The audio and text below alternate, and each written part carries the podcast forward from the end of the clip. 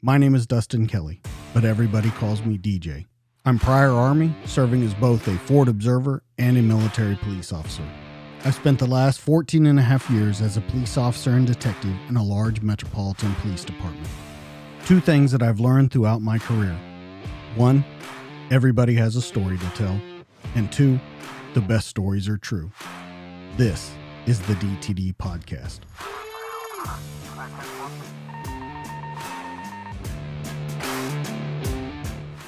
In three, two, one, and we're live.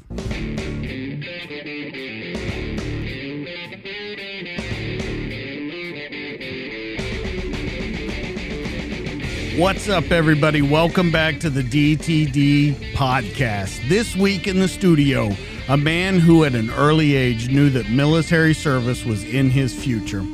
Having a father that not only served in World War II but was then called back to active duty for the Korean War, his father's commitment to his country left a lasting impact in this guest's mind. He spent an extraordinary amount of time in the woods near his house learning fieldcraft but he also spent time in a homemade lab located in his childhood barn learning the science of chemistry and love for learning.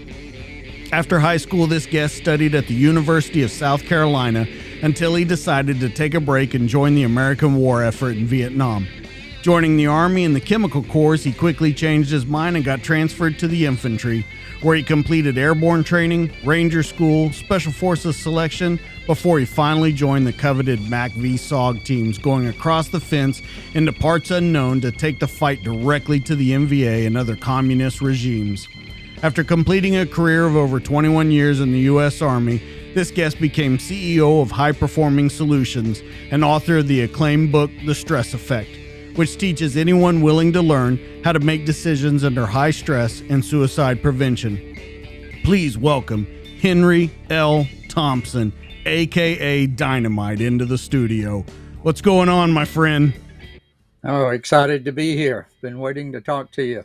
Stryker got us together. He told me, man, you got to talk to this guy next. So I said, let's get him on the schedule as fast as we can and talk to him. As we did in the opening, let's kind of talk about your childhood a little because it's pretty interesting.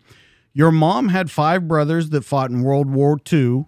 Your father fought in World War II and then was called back to active duty to fight in the Korean War. So that really set a tone for you. Can we kind of talk about your childhood and how you came to kind of love the military and everything that it was about?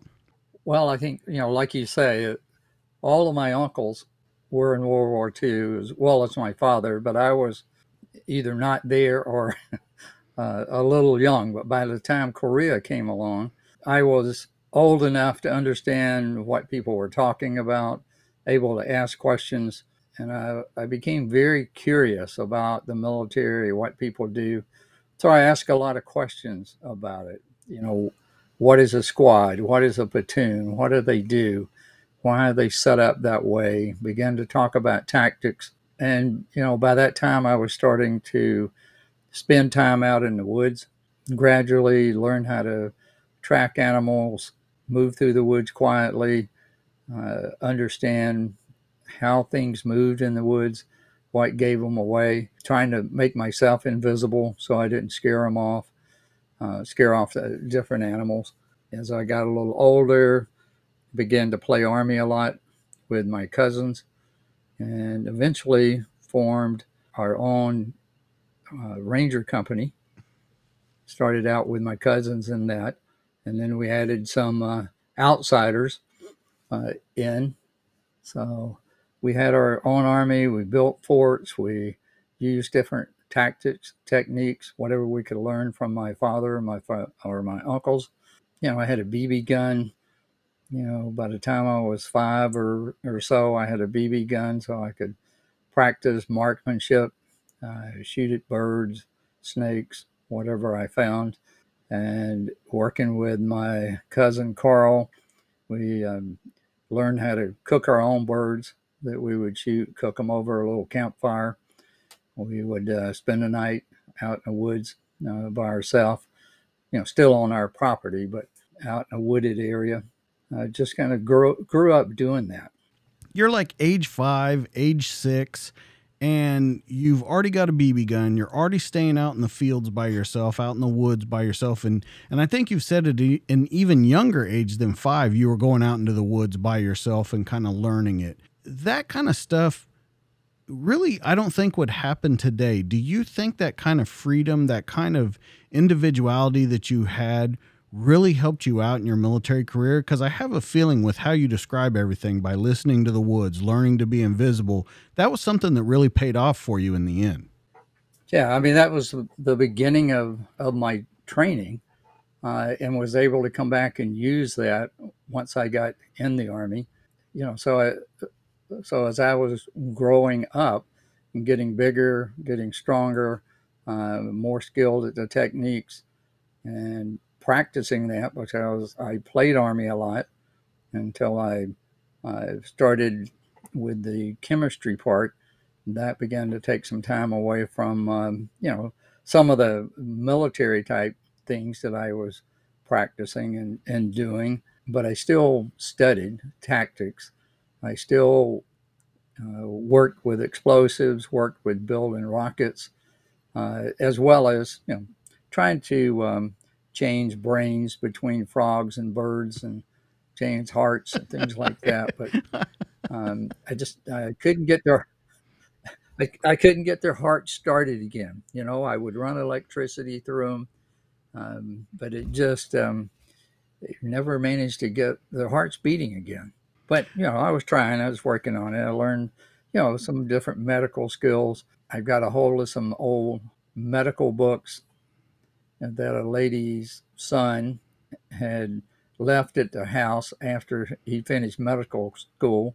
She had a lot of his books that he had used. She gave them to me, so I was able to go through the books and study anatomy and different things, um, biochemistry. You know, so I, I was doing a lot of work like that, but also building building the rockets, learning explosives. How do you make them? And at, at that time, you could go to the local pharmacy, you know, we typically call it a drugstore. You could go there and buy a lot of chemicals, you know, as long as you were old enough or you had your mother go with you and say, it's okay. He can have nitric acid, sulfuric acid, you know, whatever he's wanting, let him have it. Uh, he knows what he's doing. So, um, you know, I could make a lot of things the old the old chemistry books were like recipe books whereas you know the ones today tell you conceptually about different things. The old books said here's how much of this chemical you put. This is what you do i mean it's just like baking a cake. If you wanted to create some other kind of chemical i mean it, it told you how to do it. So you know that was a good deal. You could you could learn a lot on your own like that well, let me ask you when you when you say that you had to get your mom to sign for stuff, how old are we talking about that you are? I got the uh, I got a chemistry set when I was 13 uh, for Christmas, and that really uh, set me down the path of chemistry and learning uh, about chemistry. And so I would, you know, want more chemicals to replace what I was using in the, the set that I've got. I wanted more powerful chemicals because I wanted to do things that were beyond, you know, what what that set uh, prepared you to do. Uh, for the um, swapping the brains and the hearts, I, I needed scalpels, I needed a syringe. And at that time, a syringe was a big deal. Uh, they were metal, uh, you know, you used them over and over. You just sterilized them. You know, today they're plastic and you use it one time and you throw it away. But back then, you know, buying a syringe, you were a nurse or a doctor or a drug addict. So when a 13, 14 year old show, shows up and says, I, I want to buy that syringe, that, that was a big deal unless you had your mother with you. And she said he's not a drug addict, he's doing experiments on animals, let him have the syringe. You know, I got it. Well, I don't even think that you could tell people he's doing experiments on animals anymore and get away with that. but no. but let me but let me ask you. No, it was a different world. A- absolutely, but let me ask you back to the original question of it. How much do you think that individual thinking and that working on the chemicals, working on the different things that you did, how much do you think that helped you out further in your career? Well, I think particularly uh, when I went to Southeast Asia, I, I, had learned a tremendous amount by then. I thought differently. I analyzed things differently. I was, I had trained myself to be very observant. You know, when I was in high school, I took every math course, every um, science course, chemistry, physics, everything that, that was there. So I used that. Uh, the University of Clemson was about a 20 minute or so drive from my house. I discovered that they had a library and I could use it. I couldn't check books out, but I could go there and go to the bookshelf, find the books I was interested in. Uh, I could read them there in the library. You know, I did a lot of that, going down on the weekends and spending time in, in the university library uh, so I could learn a lot more than, you know, what my high school books were, were showing me. And, you know, I, I had planned on going to school and getting a degree in chemistry and wanted to get a doctorate in chemistry so that I could do research, um, you know, once I finished that. So I was trying to prepare. I took um, I studied German because they, they told me that, you know, if you were going to be a doctor or chemist, you needed to be able to read scientific papers in German. I took Latin because they said you need to understand Latin. Ah, but anyway, I found out later I really didn't need that. Um, they were written in English, so. but you know, I was going by, you know, the advice that I was getting at school. But uh, I mean, it didn't hurt me, but um, it, I could have spent that time doing something else, you know, learning other things. Yeah, but you know, I think you were kind of the whole package. You're you're now a lifetime member of Mensa, correct? Yes. Okay. So you're this guy that is such a puzzle. You have been part of MACV-SOG, which is one of the most legendary uh, military forces ever in the history of the United States. Uh, you studied chemistry. You have a PhD. You had a lab. You have all these things. How you pick the things that you pick because you're going down this path of chemistry and reading and learning all the time and going to be a researcher. And then we get to graduating high school where also you played sports and you, you kind of did everything. You get to college, you go for about a year and a half, and then you say it's time to step away and help out the American war effort. You, you got to have kind of help me to understand how that thinking happens. Well, you know, as you mentioned in the in the beginning, I came from a very um, patriotic military family. You know, my my father uh, was military, so I wanted to do my part for the country. If we were fighting a war, I wanted to make sure that I was, you know, uh, I got to participate in it. And at that time, every evening at five o'clock, you would you'd have the national news come on. There'd always be a big segment about Vietnam, the ladies' battle that was going on or what was happening. And there was a lot of, you know, what was propaganda being put out about, yeah, we're winning, we're crushing them. The war can't last much longer because, um, you know, we're really um, destroying the enemies. So as I thought about that and, and, and thought, I've still got to finish my undergraduate degree then get a master's degree, then get a doctor's degree, it'll be over. It'll be over before I get my undergraduate degree completed. So my thinking was put a pause on school, enlist. You have to enlist for three years. So I go do my thing for three years with the military. Then I just come back to school, pick up where I left off, and continue um, with the chemistry degrees and uh, end up you know, being a, a research chemist. The problem was that once I got into the actual army, um, it was fun. I mean, you know, it, you think about it, they were paying me to go run around in the woods like I, you know, did when I was little. They were they gave me the the latest uh, rifle. Um, started out with an M14, but they gave me an M14. I mean, uh, I'd been shooting M1 rifles, um, you know, hunting with them and things like that. I I was a very good marksman, you know, when I went in the army because I shot so much. But all of a sudden, they're giving me the the latest weapon. They're giving me a ton of ammunition to shoot free.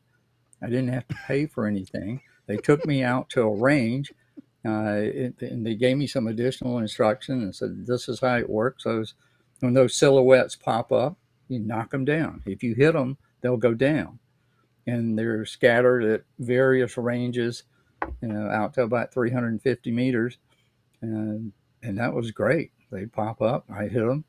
Uh, I was the the I maxed the marksmanship course, you know, in the basic training class because I could shoot before I got there, and then they just helped make me better.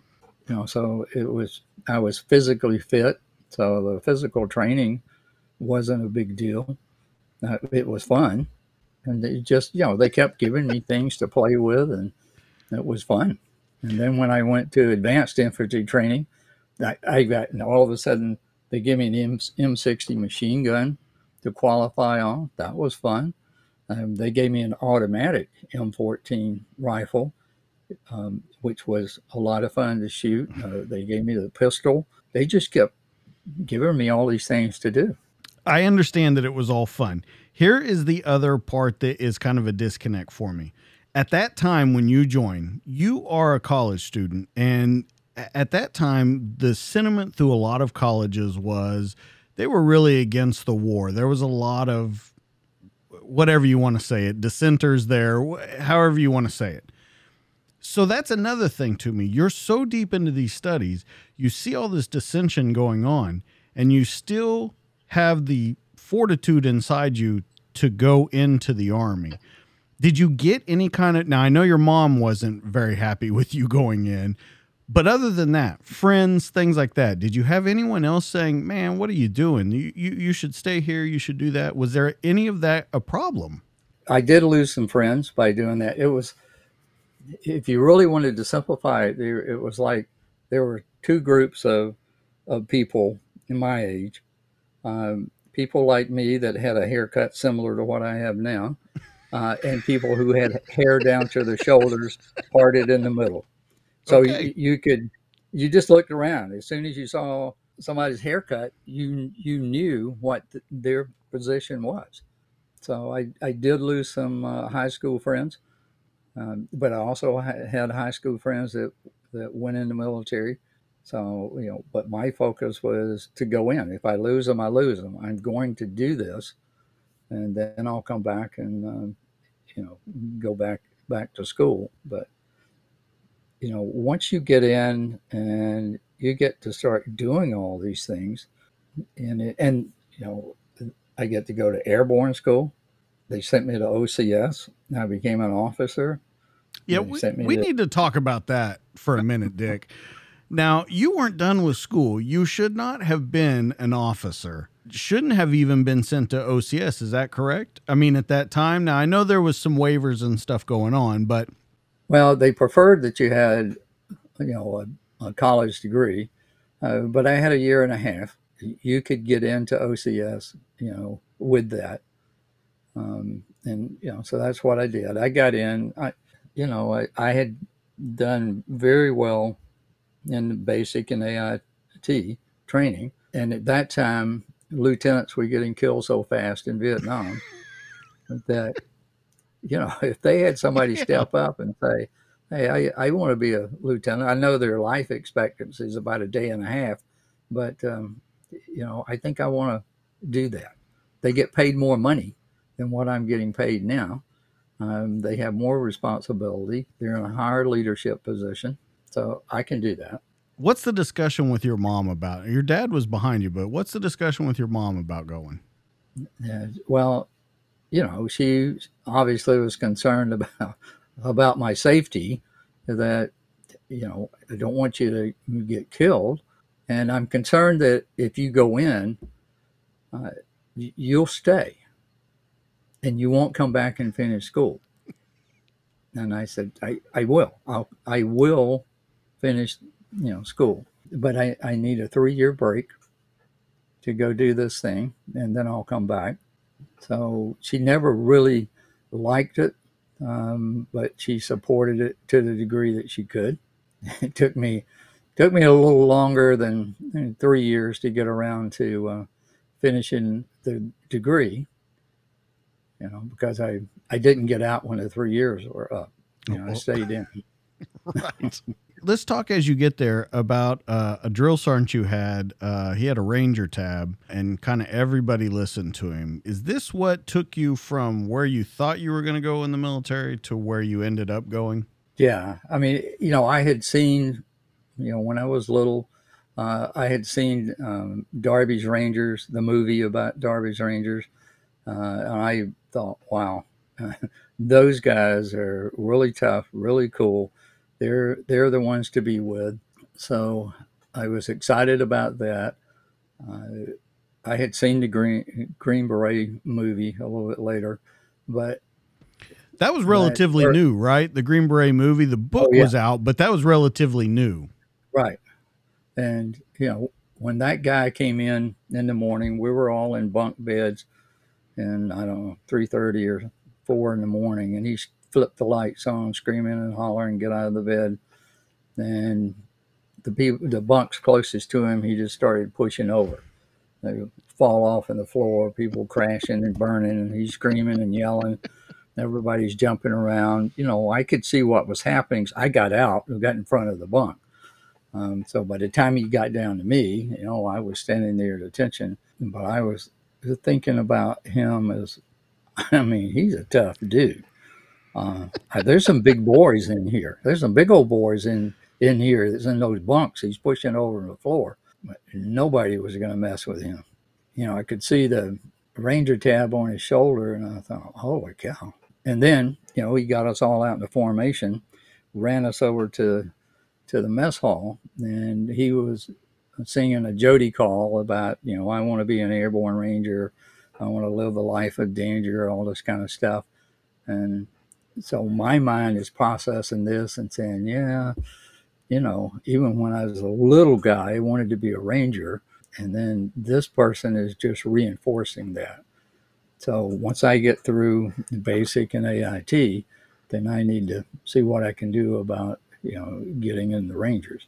Did you ever talk to him about the Ranger squad that you had back home when you were growing up? no, no. All right.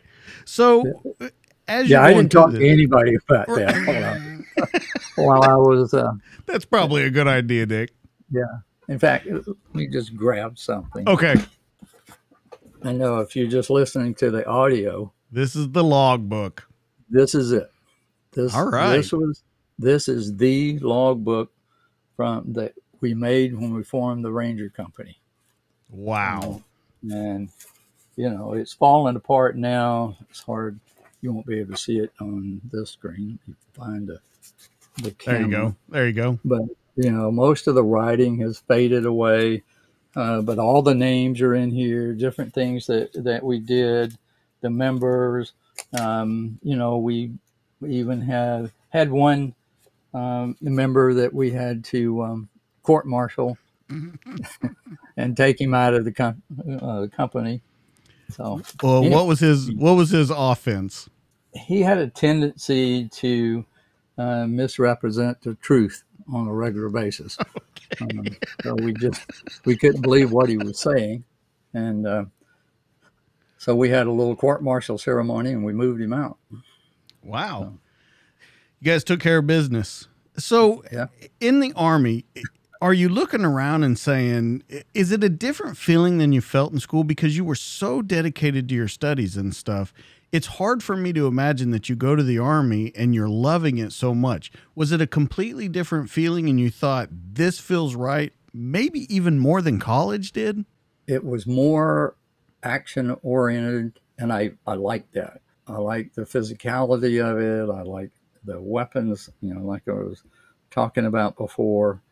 Uh, but they had something called a charge of quarters, where you know it at night when the trainees were asleep, they had to have a drill sergeant there in the orderly room, you know, kind of watching over the company and making sure we didn't get in any kind of trouble. Uh, and he would have a trainee with him, you know, so there'd be the the cadre member, the drill sergeant, and a trainee that would go get him coffee, go get him whatever he wanted. But when when I had that duty, I saw a book laying on the desk, and it said drill and ceremonies, and I opened it up and started to read through it, and I thought all of the marching, all of the commands, everything that they give us when they move us around, they're all in this book. And it tells you how to do it. I mean, step by step. I mean, if you're marching, uh, it tells you when to give the preparatory command so everybody hears that you're about to turn to the left, and how many steps before you give the command of execution so that people turn, how to salute, all these different things. So I read it that night. I read through it, and the next day, when we had a formation, I began to see where the drill sergeants were making mistakes. And I made a mistake. I corrected one of them. And a trainee does not do that to a drill sergeant. So I got a lot more exercise, you know, pushing us a little closer to China, a lot of push ups. Um, I, you know, I was getting pretty big into chest and shoulders and triceps and basic training because I I was still learning when to just keep my mouth shut and let things go on like they, they were. But I was excited. There are books to learn all this from. so eh, uh, there are books on marksmanship. I mean, the Army's, you know, got a book on everything, a manual on Pretty how much, to do everything. yeah. And Pretty I started much. finding those things and reading them, you know. So now I was getting some academic type study combined with, you know, read about it, study it, go do it, go execute. Now get better. So So I guess the the big thing to me is you know that you're gonna I mean you joined to go help in Vietnam. I mean that's what you did it for. Your father's generation didn't talk that much about war. He had been in two wars. Is there any kind of advice that he gave you before you went in and kind of stuff that you took to heart because I can't imagine that there was that much uh, that he talked about. he mostly, when he talked, if he was talking to me, it was mostly because I had asked about something and he was telling me what the platoon did, what the company did, what the battle was like. He didn't talk about what he did. Um, you know, I, now I would hear him talking to some of my uncles, and they'd be going back and forth about, you know, something they did or uh, stuff. But he didn't. He didn't talk to me directly about what he had done. I mean, he did much later in life, uh, but but not at, at this point.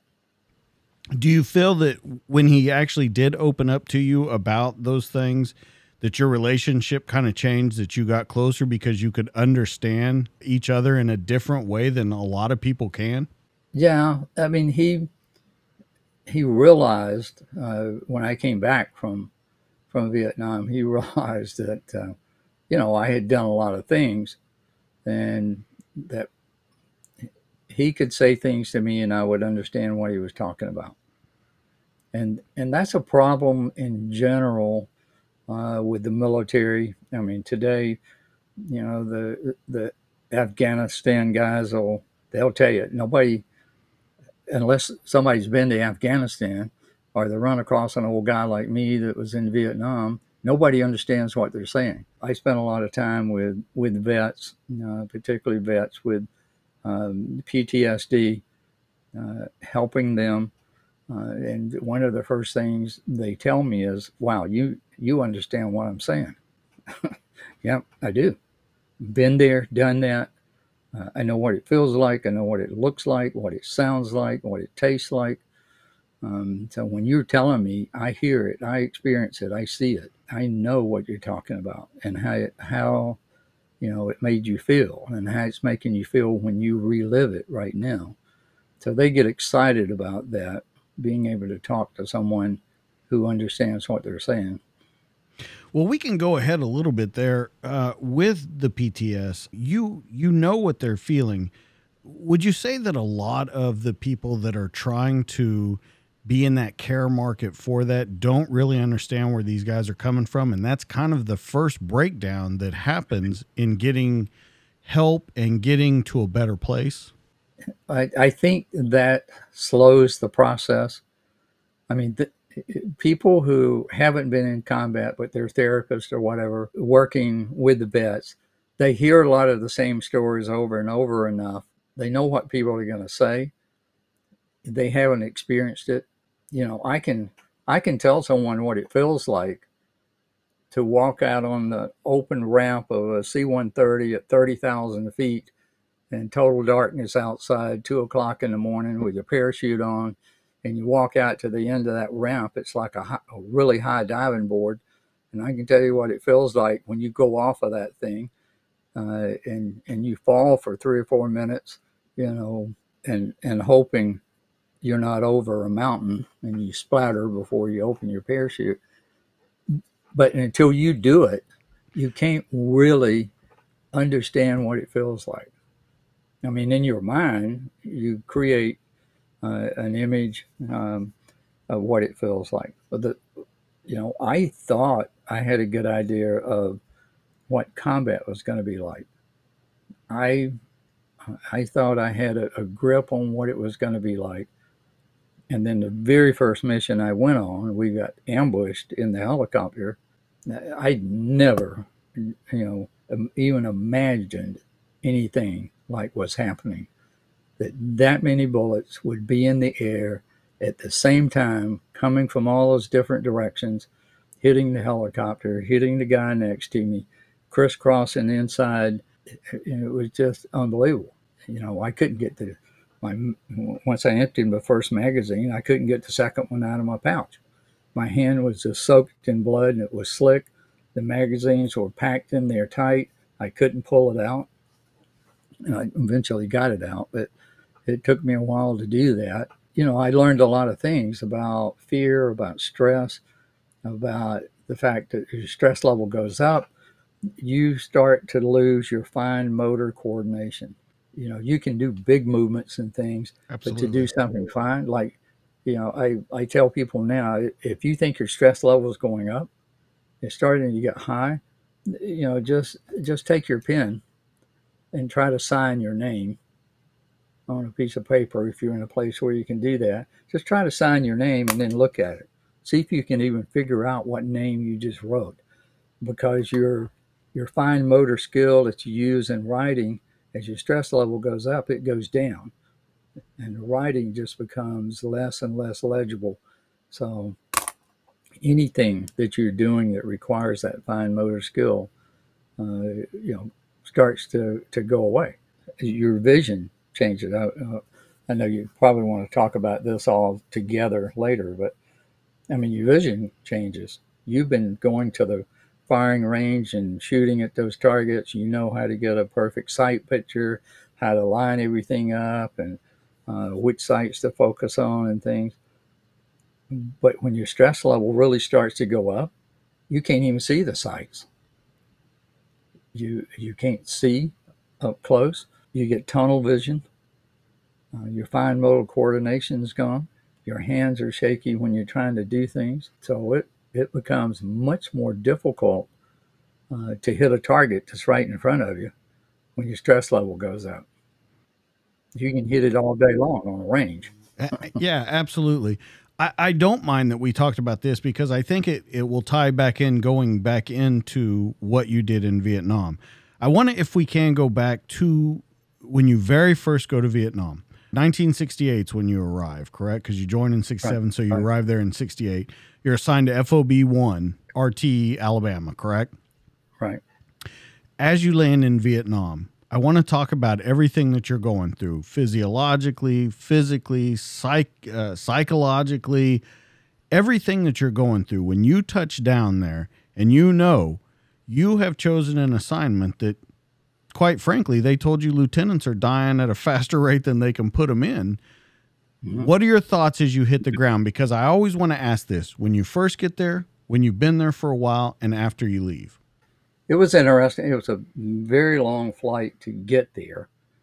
And then 20 minutes or so before we actually arrive, you know, we're on a civilian plane. Uh, the pilot announces over the PA set, uh, you know, we're we're almost there.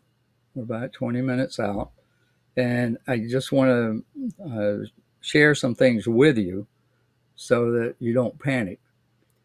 When we get to the airfield, we're going to come in pretty high. We're almost going to dive like we're nose diving into the ground.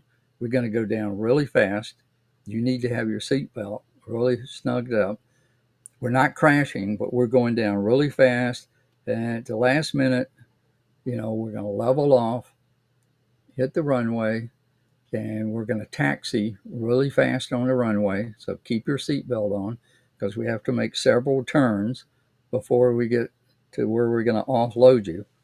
Uh, and we don't want you falling out of your seat or something while we're doing that.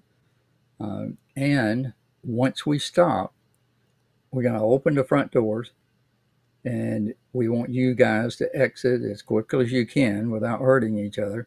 But we want you off the plane fast out the front doors because the back doors are going to open and the people leaving are going to be coming in the back door filling the seats. So we're getting you out the front. The people leaving on the back will be refueling the plane while all of this is happening uh, and we have to do this quick because the enemy likes to try to hit us as we're coming in because we get low, hit us while we're taxiing, hit us while we're stopped, and we've got all you guys trying to get off and the other guys getting on. So we're a big target. So we don't want to be on the ground a second longer than we have to. So, okay, so we, we were ready for that. And then he says, All right, we're starting our descent. And he, he does. He just nose dives like we're crashing down toward the ground, flare out, run around. And, you know, I, I saw it as I left the, the world that I had grown up in. I left a set of rules that I understood. I knew how to survive. I knew what things looked like. I knew how to navigate around.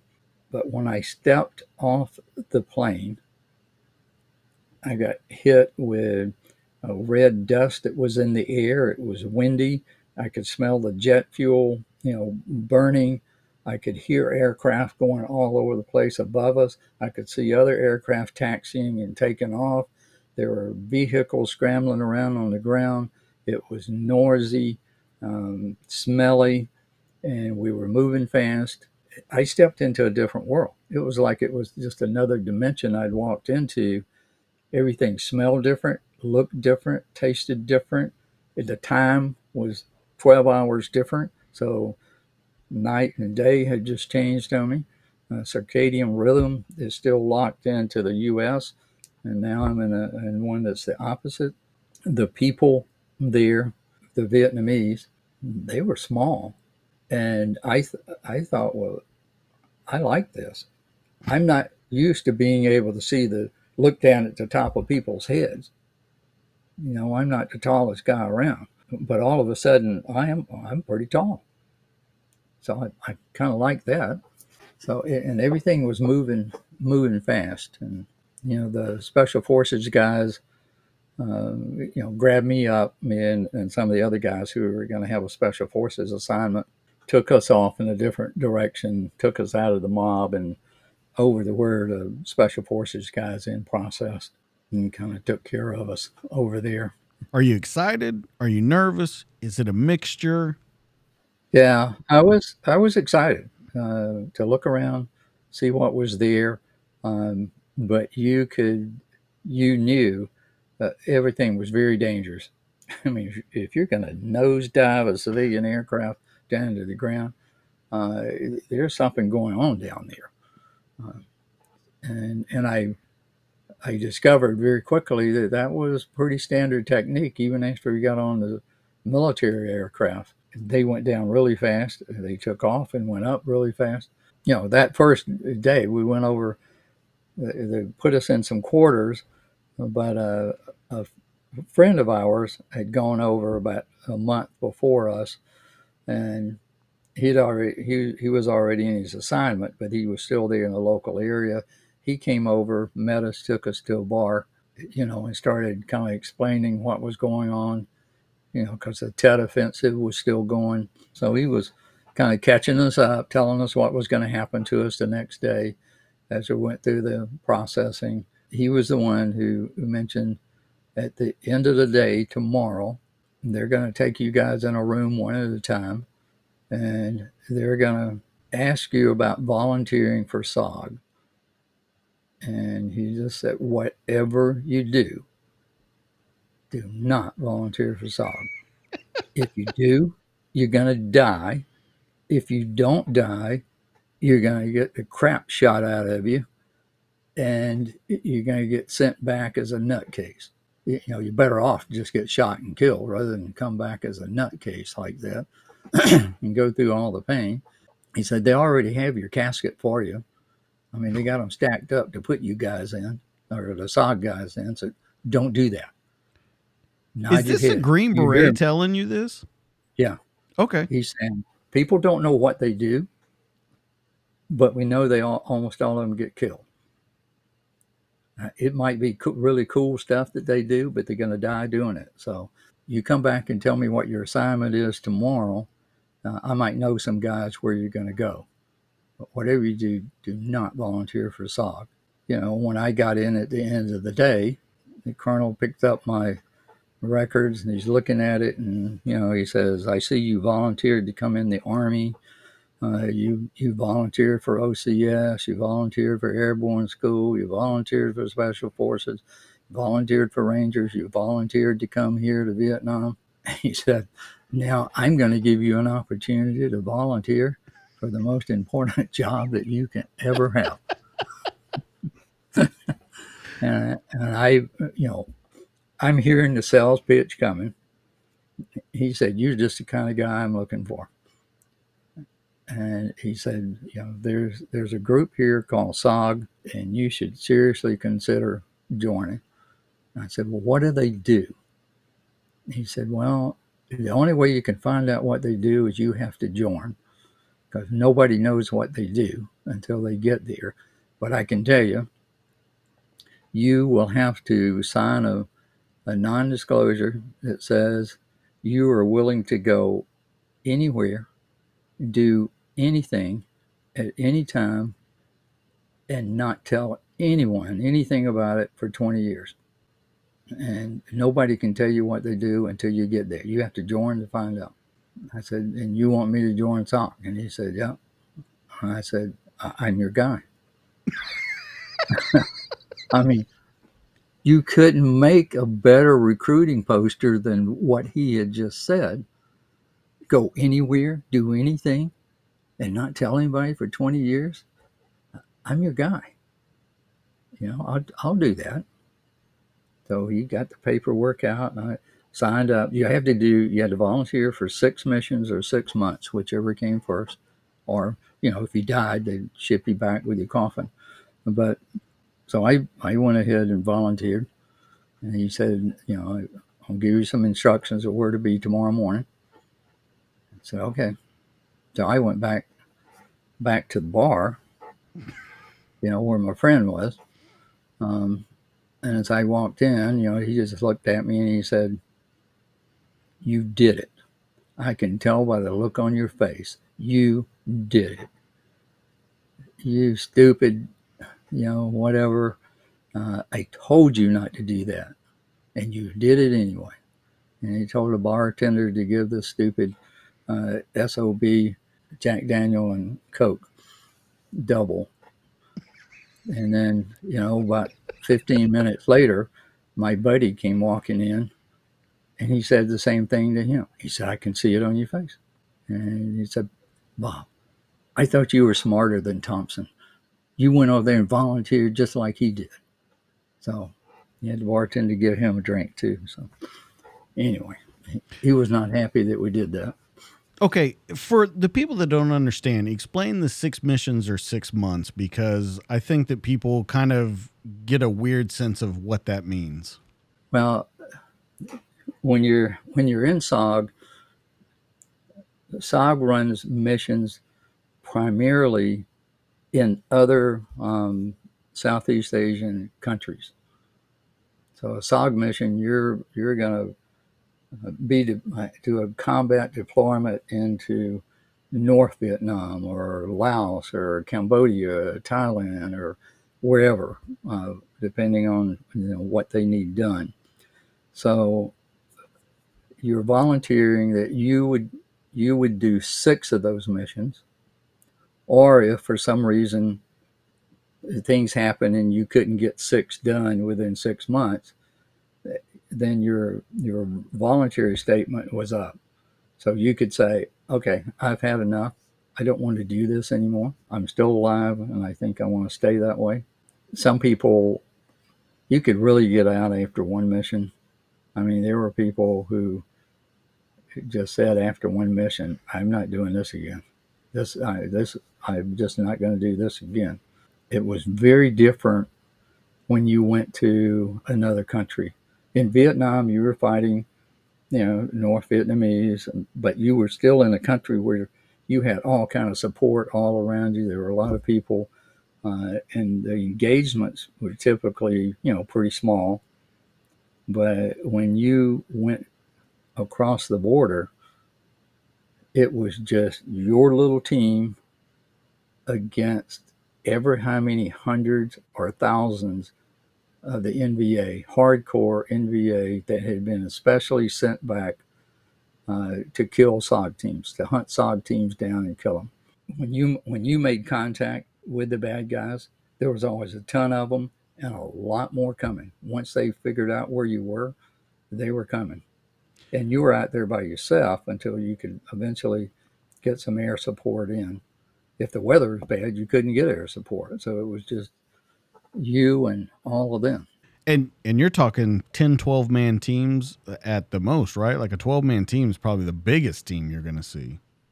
Uh, you SOG teams, you were supposed to have three Americans and nine indigenous people, mercenary, nine mercenaries, Vietnamese, Laotian, or uh, Montagnard, or whatever.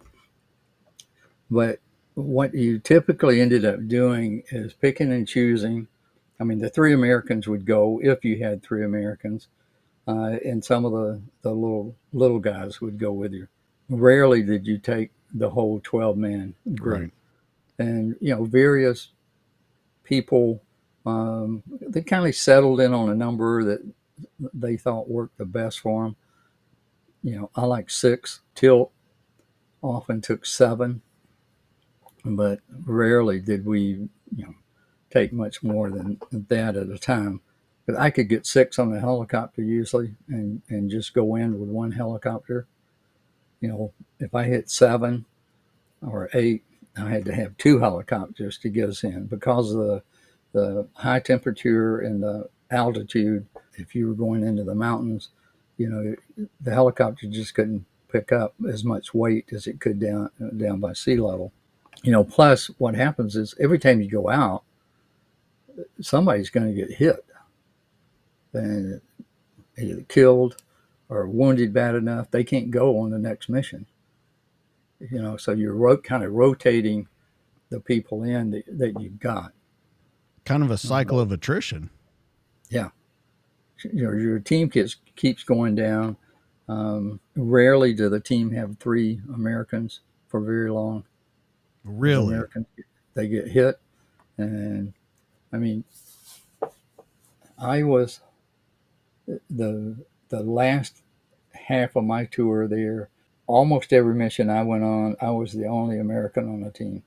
Okay, so how does something like that work? Because I've talked to Tilt about it a lot, and uh, of course, there's interpreters on the team. There's, you know, you you have a very close relationship, but one American on the team working with all indigenous personnel or mercenaries, however you want to call them.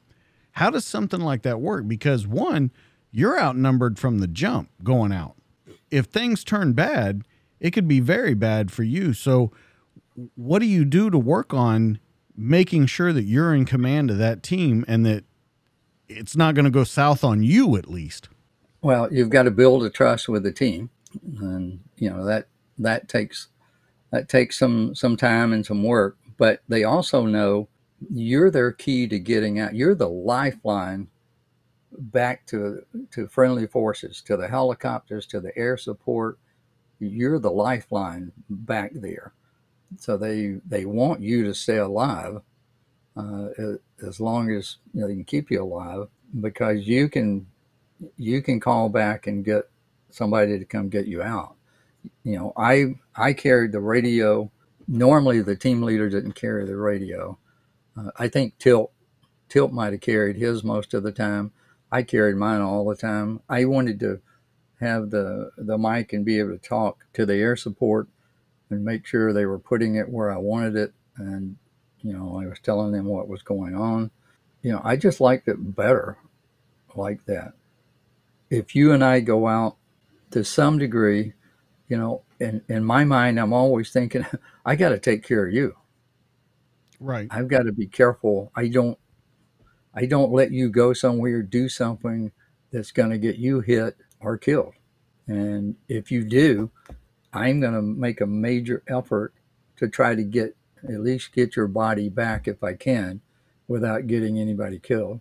And I'll try to get the little guys back too, you know, but you're, you're, I'm going to try to get you back. I never left uh, an American. You know, it just wasn't going to happen. You know, in the, the first two teams I had, I had other Americans on, on the team. And eventually, toward the end, uh, I had two more Americans join my team.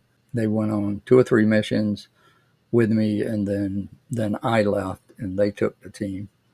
And the next mission they went on, they both got severely uh, wounded. They got out, but they were done in terms of SOG. They were shot up so bad. I even volunteered on several occasions. Just send me on this particular mission just send me. I can do the mission. I can do it better. Uh, I can be quieter. I can get more information. I can do whatever. Just send me out there. And if things go south, you've lost one crazy SF guy. You didn't lose a whole team. You didn't lose aircraft coming in to try to extract the whole team. Basically, my boss and my boss's boss said, You're crazy. We're not letting you go by yourself. I mean, I did later on, but it was because a situation came up where they didn't they didn't have an opportunity to tell me I couldn't go, so I just went along. So I, want to talk about that first mission that you said where you never thought that there could be that many bullets coming in. Can we talk about what the mission was and, and just kind of work through this mission and I'll kind of ask questions as we go through it? Yeah, it was uh, when when I first got to FOB one, there were I don't know five or six new guys coming in. Uh, we all got there together. Uh, we had a meeting with the sergeant major, and, and he said, "I'm going to send all of you guys to a, a training course we call a one zero school, a, a team leader school. We're going to send you to that for a week, so they can teach you about how to lead SOG missions." Uh, and everybody will be leaving tomorrow morning except for you, Lieutenant. He pointed at me. And I said, I don't get to go. And he said, You're Special Forces qualified, you're Ranger qualified. They're not going to teach you anything at that school that you're not going to learn in the next couple of days from the team that you're going to be on starting tomorrow. So we're putting you to work. The other guys are going to go spend a week down south and get some more training before I put them on a team. Now, is that the school that I, I think Travis made that school up, right? Uh, maybe it's, it, this one was specifically for, um, you know, one zeros. It was Right. run by former one zeros. So Right. all these people have had done the job, and they taught you a lot of little things um, about you know how to lead a team. But it, it turned out it I- would have been important for you to go? there wasn't there didn't seem to be that much. Okay. Um, there were a few little things, but you know, I went, I went to our lounge, um, you know, the the bar, and there were a lot of uh, experienced guys in there, and and current one zeros. Uh, if you said, "Tell me what I need to know," I mean, it, they would tell you.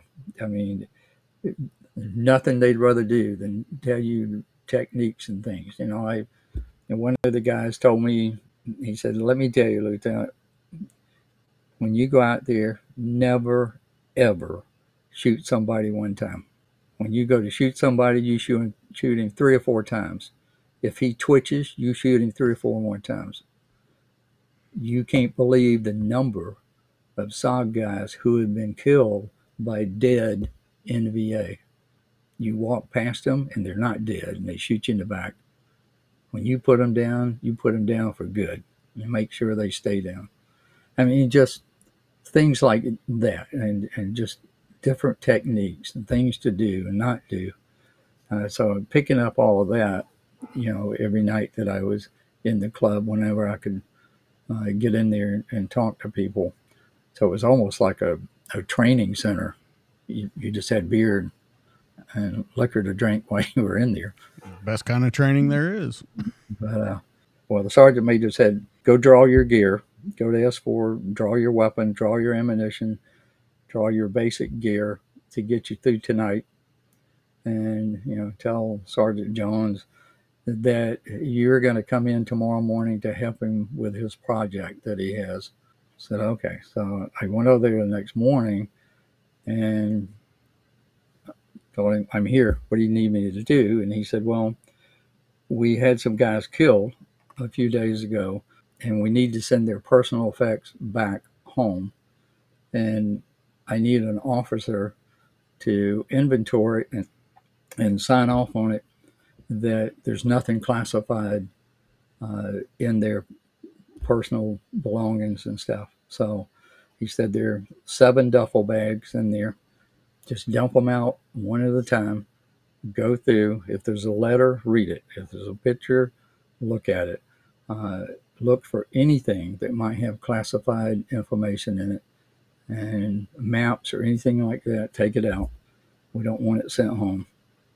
And so I go in and I pick up a duffel bag, and on the names are stenciled on the side in big white letters. And the first one I picked up was a guy named Lieutenant Stacks you know, when I saw that name, I thought, wow, that's my buddy.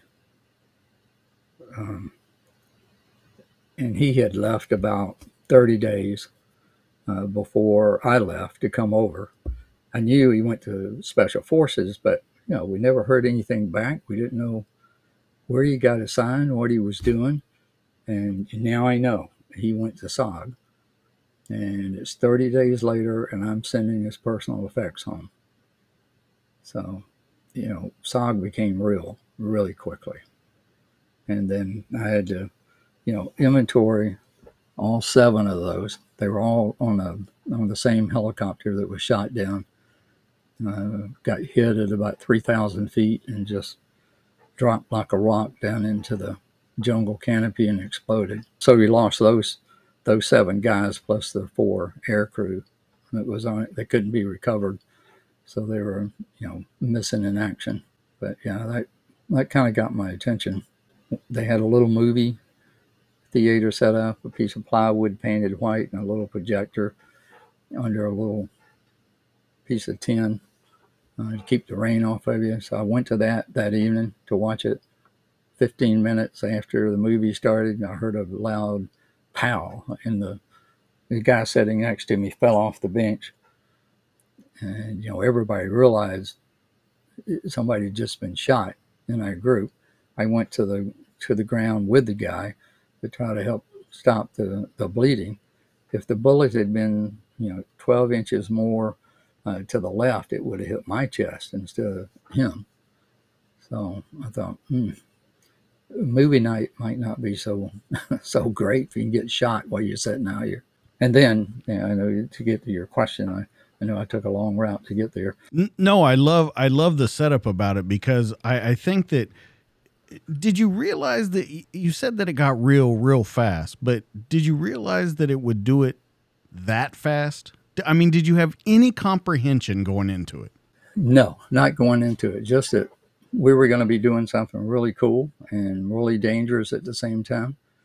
Um, we were we were playing with the big boys. This, this is the elite of the elite. I mean, it just didn't get any more elite um, than what we had volunteered to do. I mean, everything. When we, will back up for just a second, if I can.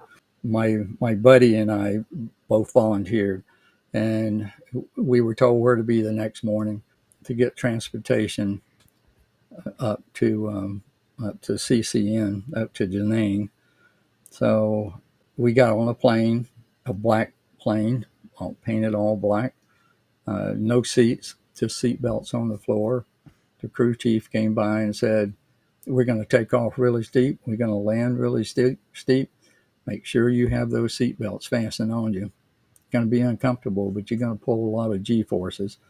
So okay, so we do that. We got off the plane, the black plane, and an escort picked us up and said, "There's going to be a bus here to pick you up in a few minutes to take you over to the headquarters."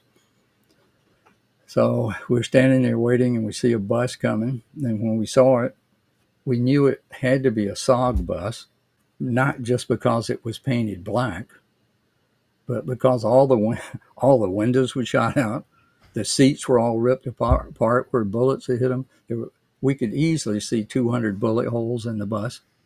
Mm-hmm. It, it drives up, and you know the driver says, we'll be leaving in a few minutes. We're picking up a team here also. You guys go ahead and get on the bus. And you know, my my buddy said, "What happened to this bus?" And the driver said, "Well, there's a place we have to go through on the way over to the CCN.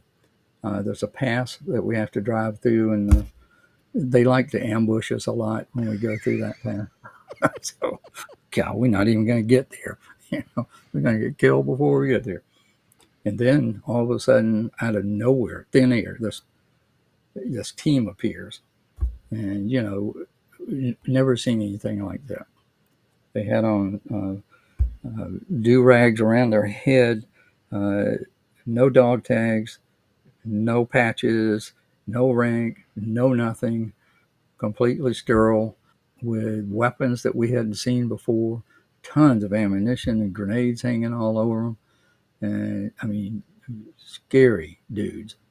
I mean, these people look like if you even made eye contact with them, they're going to rip your face off and eat it, you know. So we try not to make eye contact, but they got on the bus, and as soon as they got on the bus, they took up defensive positions all around the bus. And, and the guy we assumed was the team leader said, if anything happens, you two get on the floor and don't get up until I tell you to get up, and you'll be all right. Yes, sir. we, we we can do that. And you know they were they appeared to be very excited that they might get ambushed on the way.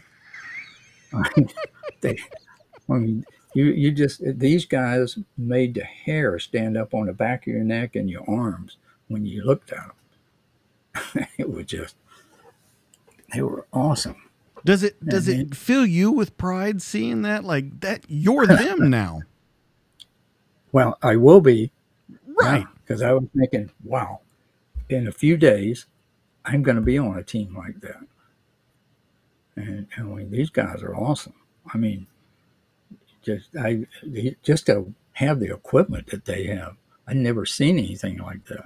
You know, and I was in special forces before I came over, but I'd never seen the kind of weapons and stuff that they were carrying. Never heard of anybody carrying that much ammunition and grenades and stuff. So, and then when we got where we were going at the CCN, they got off the bus and it was just, you know, you blinked and they were gone. They, was, they just disappeared. And you thought, did they go into another dimension? What happened to them? They wasn't running. They just stepped off the bus and they were gone. But anyway, whenever you saw uh, those kind of people, they look different than everyone else. So when you when you go to when you go to SOG, you know during the the eight years or so that it existed, there were two or three thousand people in SOG across that time frame. But there were only about 500 of them who were operators, like those guys that, that got on the bus. So those people were different. They were the ones who went to the other countries. They were the ones who went out there and took on the, the, the hordes of NVA coming after them, trying to hunt them down. Everybody else in SOG supported those teams that were going out. And of course, you're you're talking like Alabama, Idaho, all those teams, correct? Yeah. Yeah. So, yeah, it, I mean, they were deadly, and you could see if, if you when you got around somebody who had done a couple of missions or so, you could see it in their eyes. They there was a cold look in their eyes, you know, because of the things they had seen and done that you know it would scare you. I mean, they were scary dudes, and you knew don't mess with those guys. Your body just wouldn't be found. So, and all right, and the other, and the other one, one more on that. No, absolutely. You were you were in you were in teams, right? So, RT Alabama. That team is a team. It's its own little entity. And even if you're an, another operator, do not mess with that team. That team doesn't care that you're an operator with another team. They will take you out. And they're very protective of the Americans on, on that team. You mess with their Americans, they'll take you out.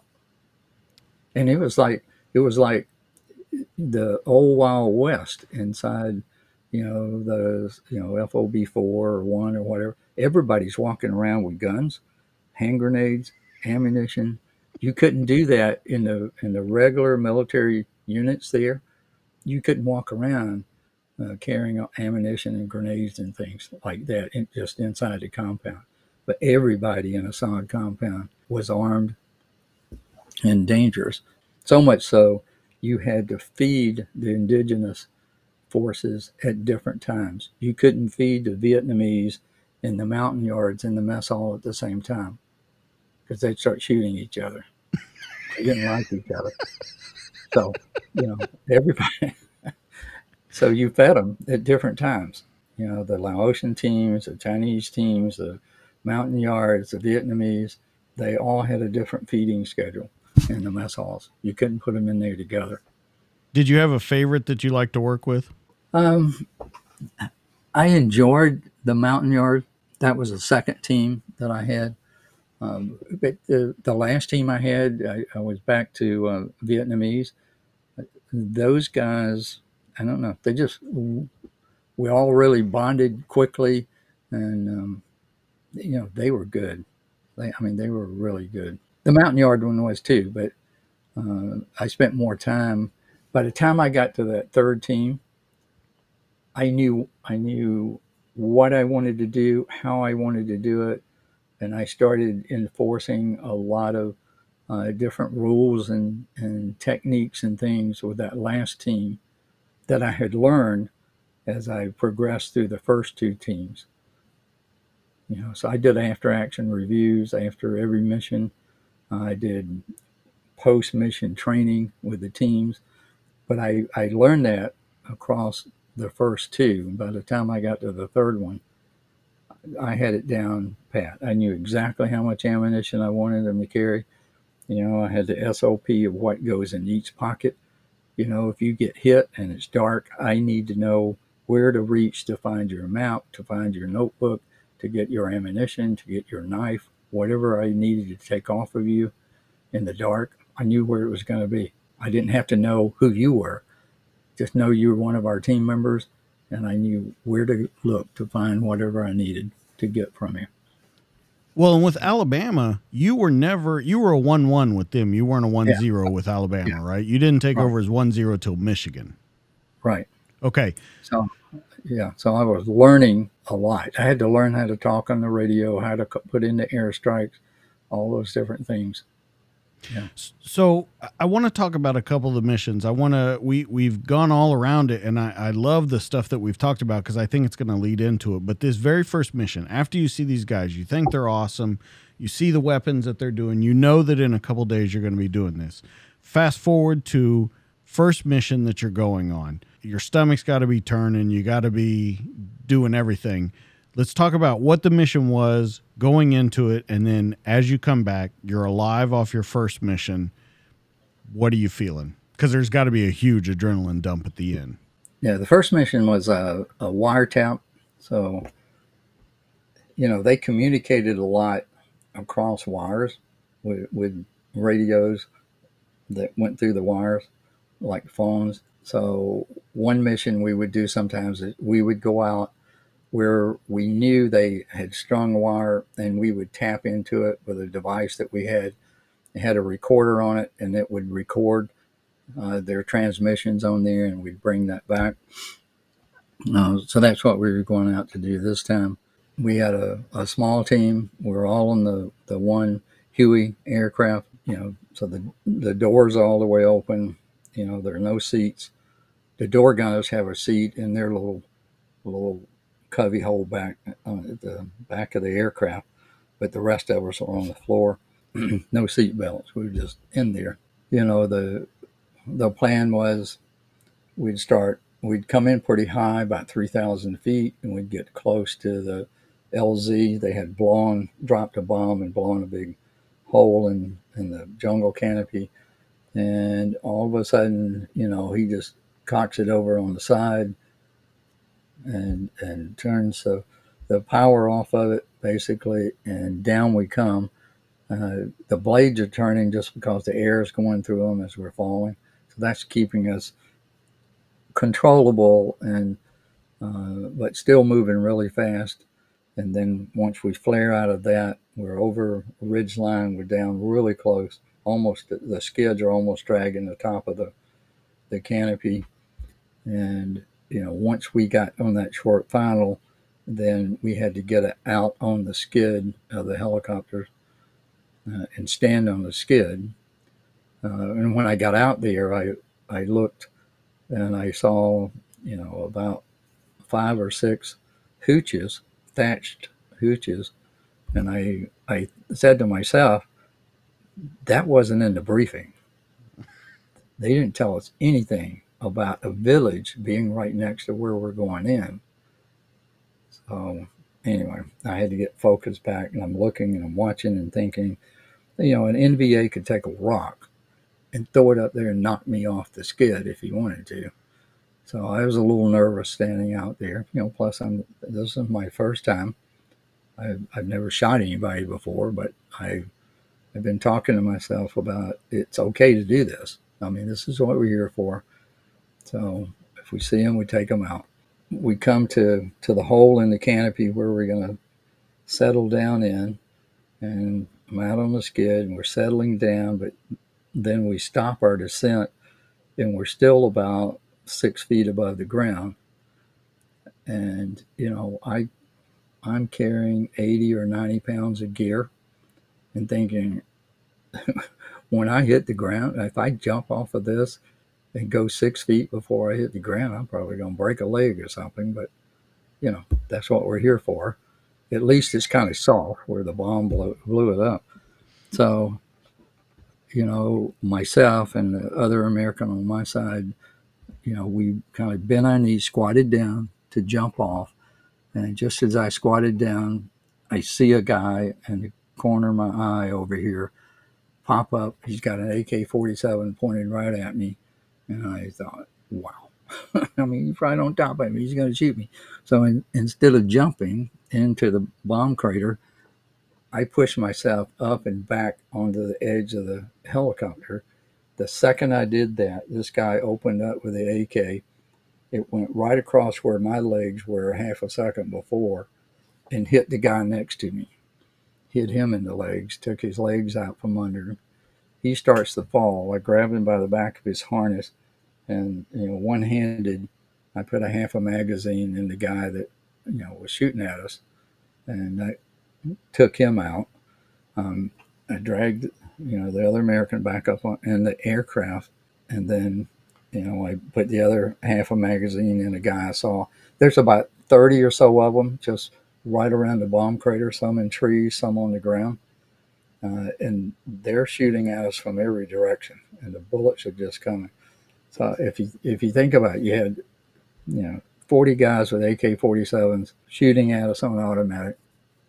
You have two door gunners uh, with their M60s, and they're they're firing you know about 600 or so rounds a minute. They're both firing uh, into the tree line, trying to hit them. We had two Cobra gunships who were flying in with us. They opened up with their miniguns, each one firing 4,000 rounds a minute. It, they're firing so fast that even though every fifth bullet is a tracer, it's just a solid red stream coming down on both sides, hitting the ground, ricocheting everywhere. Um, so everybody's shooting. All everybody in the aircraft is shooting. I had two guys, little guys behind me, so I've got you know the muzzle of a CAR-15 right on each side of my my head. I'm getting powder burns from them shooting, and the other guys rolling around on the floor screaming, blood's going everywhere. And you know, that's when I got all the blood on my hand. I couldn't get the magazine out. Finally got it out. Then I had trouble getting it in. And you know, I'm experiencing a, a level of fear uh, that, in my wildest imagination, I, I couldn't imagine that you could have that much fear because the bullets are just crisscrossing all around us. And we're just sitting there. And I'm thinking, are, are we going to try to get up out of this hole or not? You know, what's the pilot doing? You know, they're shooting the front glass out of the, the helicopter and stuff. And uh, you can hear the metal clang every time a bullet hit the helicopter. Once I got that first magazine out, the others came out pretty fast. and I was able to go ahead and take out, you know, several of them. And, you know, we finally lifted up out of, well, before we lifted, um, a big uh, blast wave came across us, almost knocked the helicopter into to the trees. It was a tight fit anyway. And then some others came, but not quite as strong. What was happening was uh, the A1 uh, aircraft that we had with us, Skyraiders, they were uh, going after those little hooches that I saw coming in because the hooches started moving.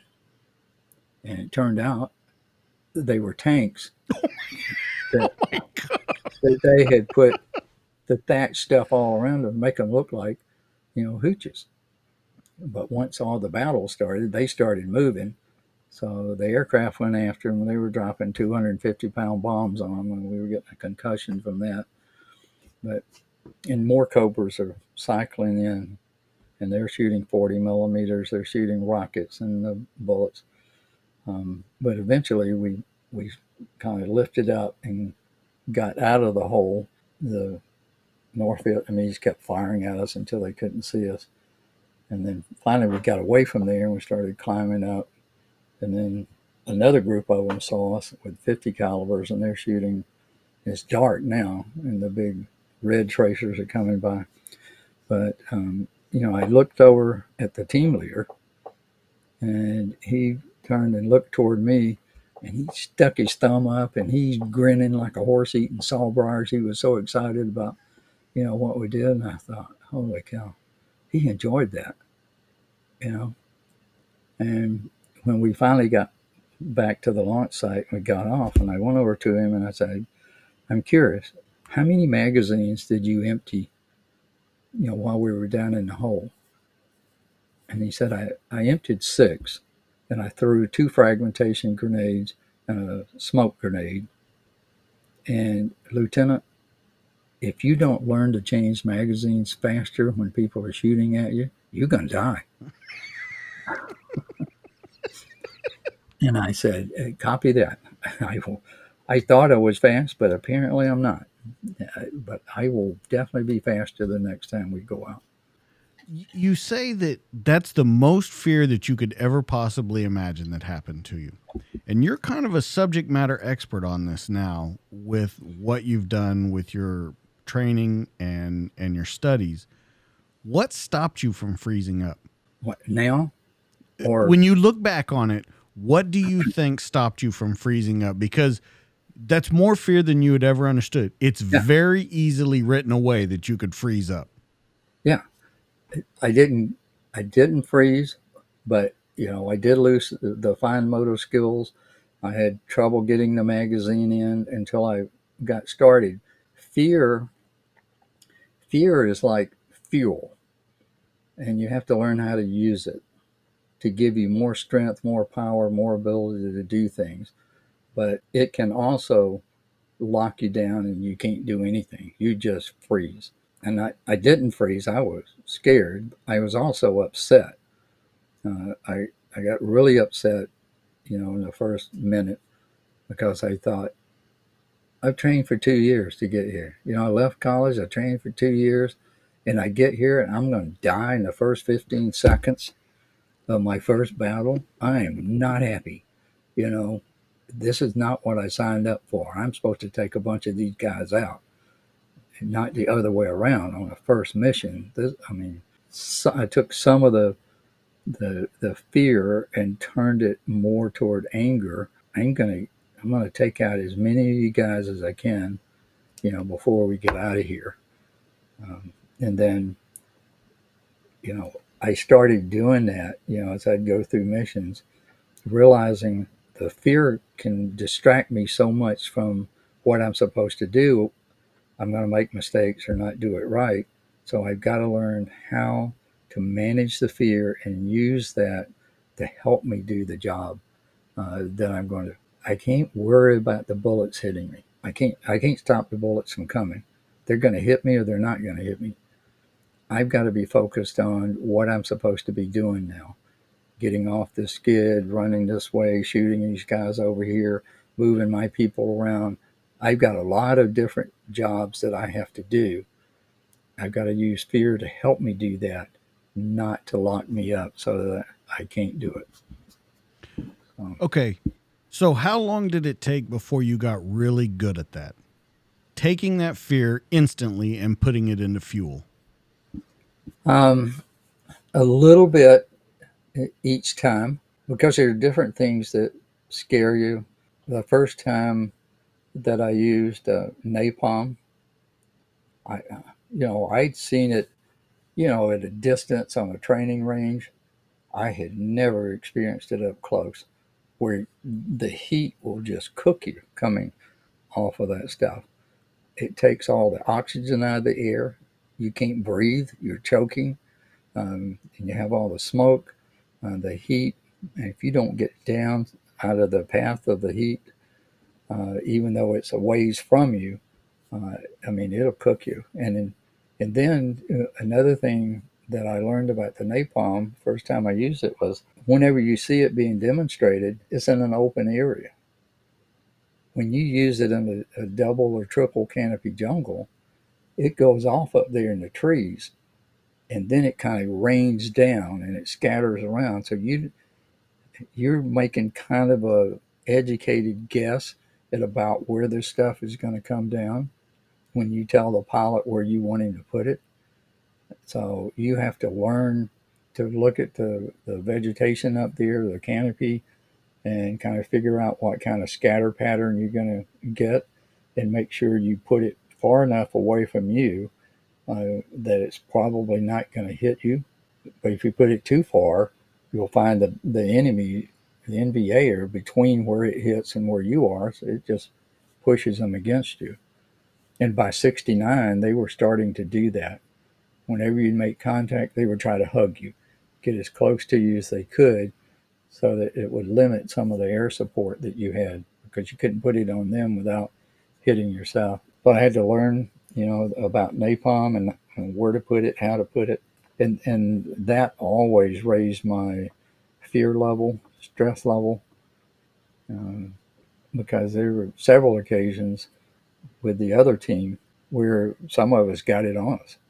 I mean, it was small patches, but you know, you you can't put it out. I mean, it's almost if you get a handful of mud and put it on it and hold it on it, you know, for a minute or so, then it'll smother itself out. But sometimes when you take your hand off, it'll flare back up again. You know, and that's we just got small gobs on us. It sticks to you. It's like you know the old Jody call about you know napalm. Napalm sticks like glue. Yeah, it does. But I also found that the NVA were human, just like us. They have the same fears. And when they see the gates of hell open right on top of them, and they see their buddies just totally consumed by fire, they see people stumbling around as just a human torch and eventually falling over, and there's nothing but a charred piece of meat left uh, when the fire stops. And you know, it scares the daylights out of them too. And if they think you're going to use it, they start moving away because they don't they don't want any part of that. Let's talk about the psychological effect of stuff. When you and I first talked to each other, you had told me that you thought about things a lot. Not necessarily why you were doing them, but afterwards you thought thought through them and before missions and things. How important with what you were doing was the psychological effect because one you're going up against forces that are way larger than yours by by a score. How important is it for you to strike fear mentally into these troops that you're going after? I found that to be a very effective weapon against them just fear. Uh, in the beginning like when i was with with alabama you know i was still learning. They were still bad guys and you just shoot them or they shoot you. But toward the end of Alabama, getting ready to move into uh, Michigan, I was beginning to recognize they're humans. There are things that really scare them. There are things they don't want to do. And they've been told, they've been trained, they've learned from experience that SOG teams behave a certain way, which is typically break contact and run, get away from them, and try to to an extraction point and get extracted. So they would come after you.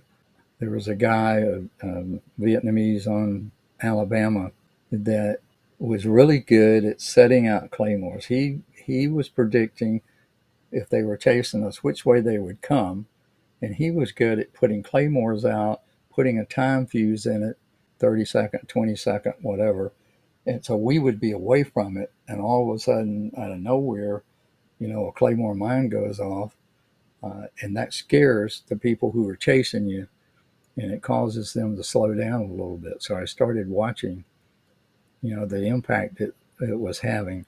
By the time I got to Michigan, I was daisy. I was taking seven claymores, and and you can wire them all together, so that when you set one off, all of them go off at the same time. So I would figure out at night what is the most likely avenue of approach that they're going to have to take to get to us if they hit us at night or at first light, where they're going to come. When I put seven of those things out, and when with seven claymores, that's ten and a half pounds, forty nine hundred steel balls traveling at four thousand feet a second just the concussion of 10 and a half pounds of C4 will do you in if you're anywhere around it. And those steel balls will just turn you into a pink mist if you're close to it, or a piece of shredded cheese if you're further back away. It, has a tremendous psychological impact when that thing goes off. And then I would put three more daisies chained together. So the people who survived those first ones and finally got the nerve to continue to come after us, and then three more goes off, they would start to say, This guy's a nut. He's crazy. And he's carrying a ton of, nobody carries that many claymores. You know, because I, most teams, at most, each team member would carry one claymore. I had my team members carrying three. Three apiece. Three apiece. So if if it was a, a six man team, I mean, we had 18 claymores. And, you know, the NVA just, they couldn't comprehend that because they'd hit the seven, they'd hit, hit the three, sometimes five, and then there'd be individuals going on. And that would just freak them out. I mean, you, you stop assaulting into that after the first couple. You don't want to chase us anymore because, you know, the guy leading that team is crazy and he's got a bunch of claymores. And, you know, so there are things like that that we would do. And then, you know, on Michigan, I started teaching my guys about being invisible, how to be invisible. So going back to when I was a little kid and stalking animals and trying to be invisible and not let them see what what was it that I would see? How would I detect them? And, you know, deer hunters understand if the deer's coming directly at you, it's much more difficult to see than if he's going across in front of you. But even if he's coming at you, what deer tend to do is they move their head back and forth. And when they move their head, now you're getting horizontal movement, which is easy to pick up. So I taught the, the point men don't have your weapon up and be going back and forth like that all the time when we're moving forward. Hold your weapon steady, move your eyes. Now you're going directly toward the bad guys, and, and it's harder for them to see you. And we did a lot of just point shooting. Don't, if you take the time to try to bring the weapon up so you can look through the sights and shoot, you'll be dead before you get it up there. You've got to learn to hit them from down here. You point and you hit. You fire a three round burst, you're you're going to get them. So we did a lot of training on the range in between missions like that. Training to be invisible. Training training them on camouflage. If you break bushes off, break limbs off of bushes, within an hour, the leaves turn over and they're white on the bottom. So now you stand out against the kind of vegetation that you're using for camouflage. Your leaves are white now instead of green, like the ones when you broke it off. So there are a lot of different things like that that we worked on. How to walk quietly. Everything had to be secured. Before we get on the helicopter, everybody had to jump up and down. Can I hear anything? Is there any rattle, any noise about your equipment when you jump up and down? Is all of your equipment camouflage? You know, do you have snap links, you know, the steel rings hanging on you that are shiny? Or have you wrapped black tape around them so, or painted them so that they're black and they're hard to see? We'd have people camouflage, put them in the woods, lay down. Rest of us would come over. What do you see laying there? If you're in front of him, what can you see? you don't want the bad guys to see anything. So, you know, we do a lot of practice like that. The smell, by the time I got to Virginia, no soap used on your body or on your uh, fatigues within three days of going on the mission. They don't want the smell of soap out there. No insect repellent. Nothing that has a smell to it reduced the amount of spices that they put in their food that they carried with them. And, and then eventually started changing so that we were eating the same spices, the same food that the North Vietnamese were eating. That way we smell just like them. If you had to poop, they smell like North Vietnamese boat.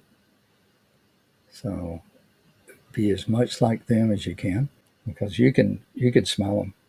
They're laying in an ambush. They're waiting on you. They're scared. They start to sweat.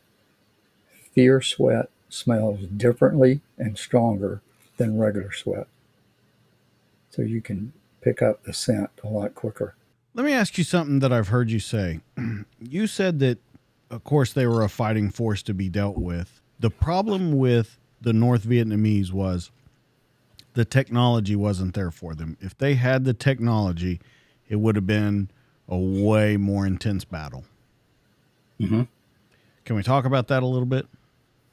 Yeah, they were. I mean, we were in their backyard. I mean, they knew the jungle like the back of their hands. uh, they were fearless, almost um, for the most part. Uh, they would come at you. The the North Vietnamese uh, that were sent down to try to hunt SOG teams. I mean, they were first rate soldiers. I mean, these were the highly trained, highly skilled soldiers that were coming at you. They knew the terrain, they knew how to move in the terrain, they knew the most likely spots and, and routes that you were going to take. They learned fairly quickly that if a helicopter lands over here on a ridge line somewhere, a SOG team probably just got off on that ridge line. So they immediately start sending someone over to try to pick up your trail and then bring a big group in to get you. So you're being tracked right away. They they eventually started putting up towers that they could put trail watchers in and they'd watch the around the, the valleys and stuff and see helicopters coming. They'd watch for movement. You'd have trackers. They, started using dogs uh, with the trackers to, to try to track us down. They became much more skilled. We even started things, you know, by late 69, early 70, we might land at three landing zones. The team would get off on one of them. So now they've got three they have to go check out because they don't know which one the team got off on.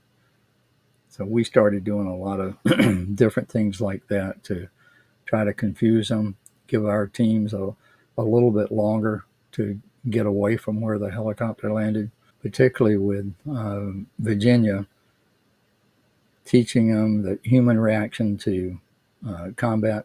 If I start shooting at you and you die behind a tree for, for cover, but now you're going to return fire, you, from your perspective, almost everyone will come around the right side of the tree. The muzzle of that AK will come around first, and your head will come right behind it. I know you're going to do that. From my perspective, it's the left side of the tree. So I'm ready. I'm, I, I saw you go behind that tree. I know you're going to come out this other side to shoot at me. So I'm already there. And when I see the muzzle, I know your head is coming in the next couple of seconds. And I'm ready to put a three or four, four round burst right there where your head's about to pop around. Because about 90% of the people are right handed and they go to the right side of whatever they're getting done behind. So I taught my guys to watch for that, be ready for it. That way you can take out more of them faster. Understand some of them might start to figure out that you're going to do the same thing. So we have to be careful. When you go down, don't shoot around the right side of the tree unless you just have to. And we're going to start practicing shooting left handed so you can shoot, you know, with your left hand around the other side of the tree. Or if you get wounded in the right arm or hand, you need to be able to shoot left handed anyway. So we started doing a lot of things like that. We also uh, found that if we, if instead of running away, if we assaulted, that scared them to death.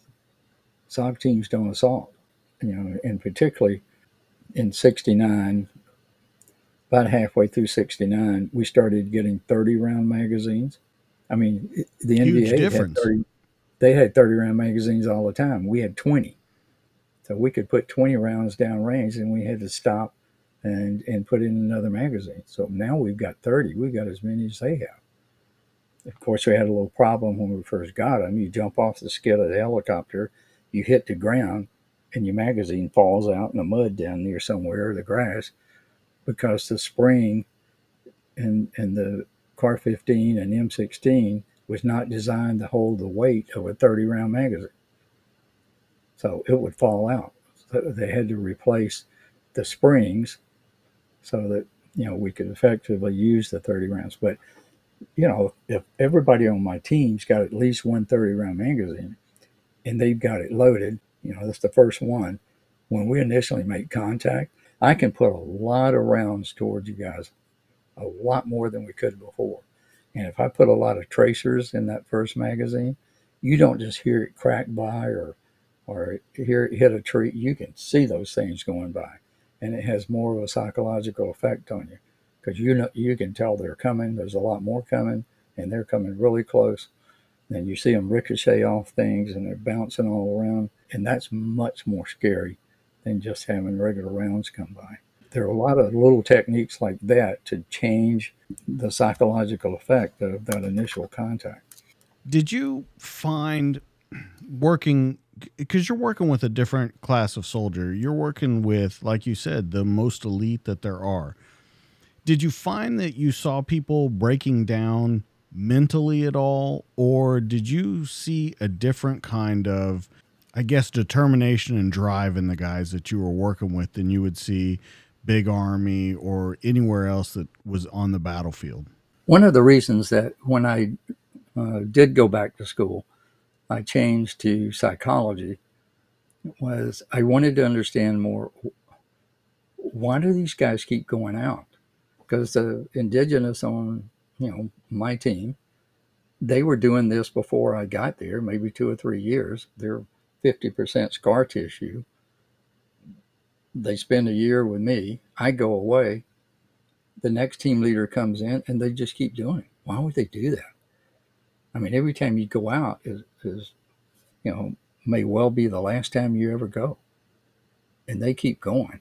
Occasionally you'd have somebody's quit, but not that often. And they fought hard when they were out there. I mean, they were definitely warriors.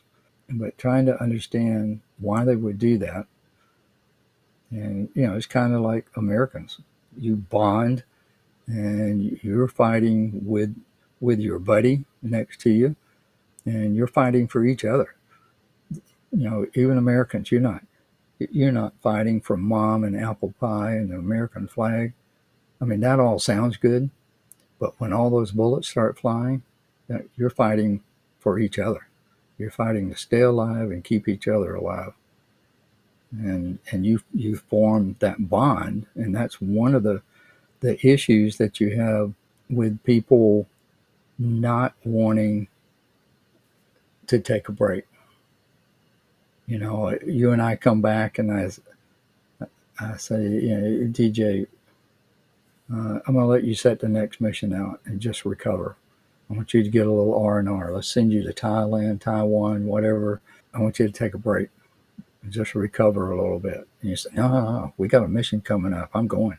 I got to go on a mission. I can't let you guys go out there without me and you know people don't want to let go. You get addicted to it, even though you know you may die when you go out there. You get addicted to it, and you you can't leave your buddies.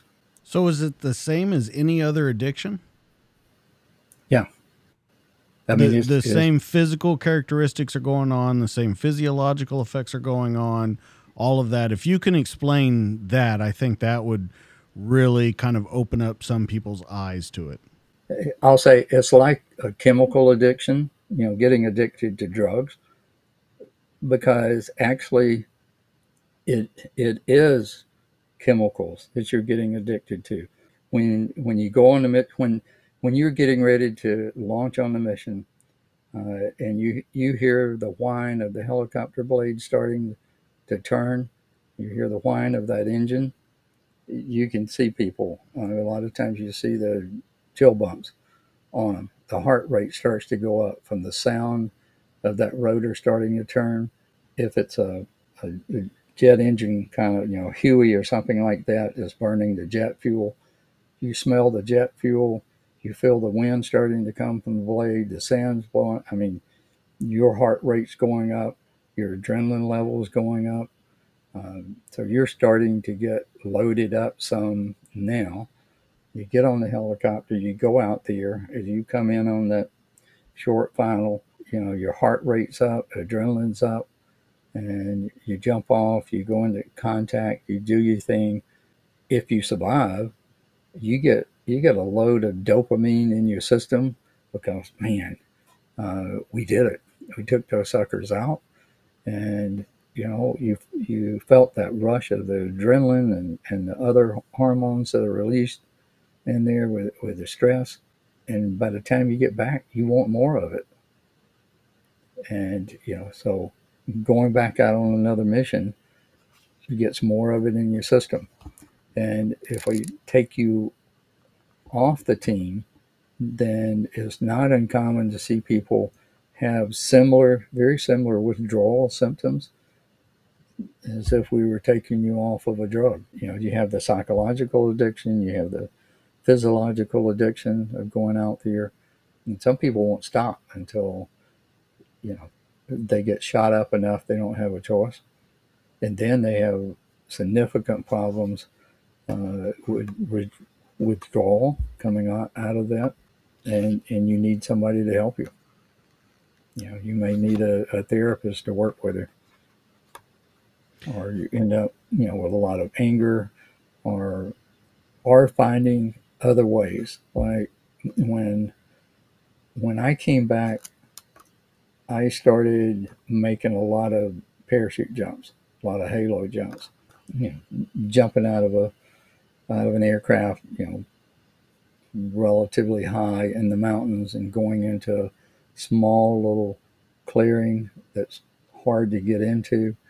Um, you know, that runs your arousal level up, adrenaline level up, trying to get in there, trying to do that at night. Um, so that was a way for me to get an adrenaline rush. You know, scuba diving, going in caves, going in ships. There are a lot of different things that I was able to do, you know, to to give me some of the adrenaline, but let me calm down some at the same time. I wasn't shooting people or getting shot at.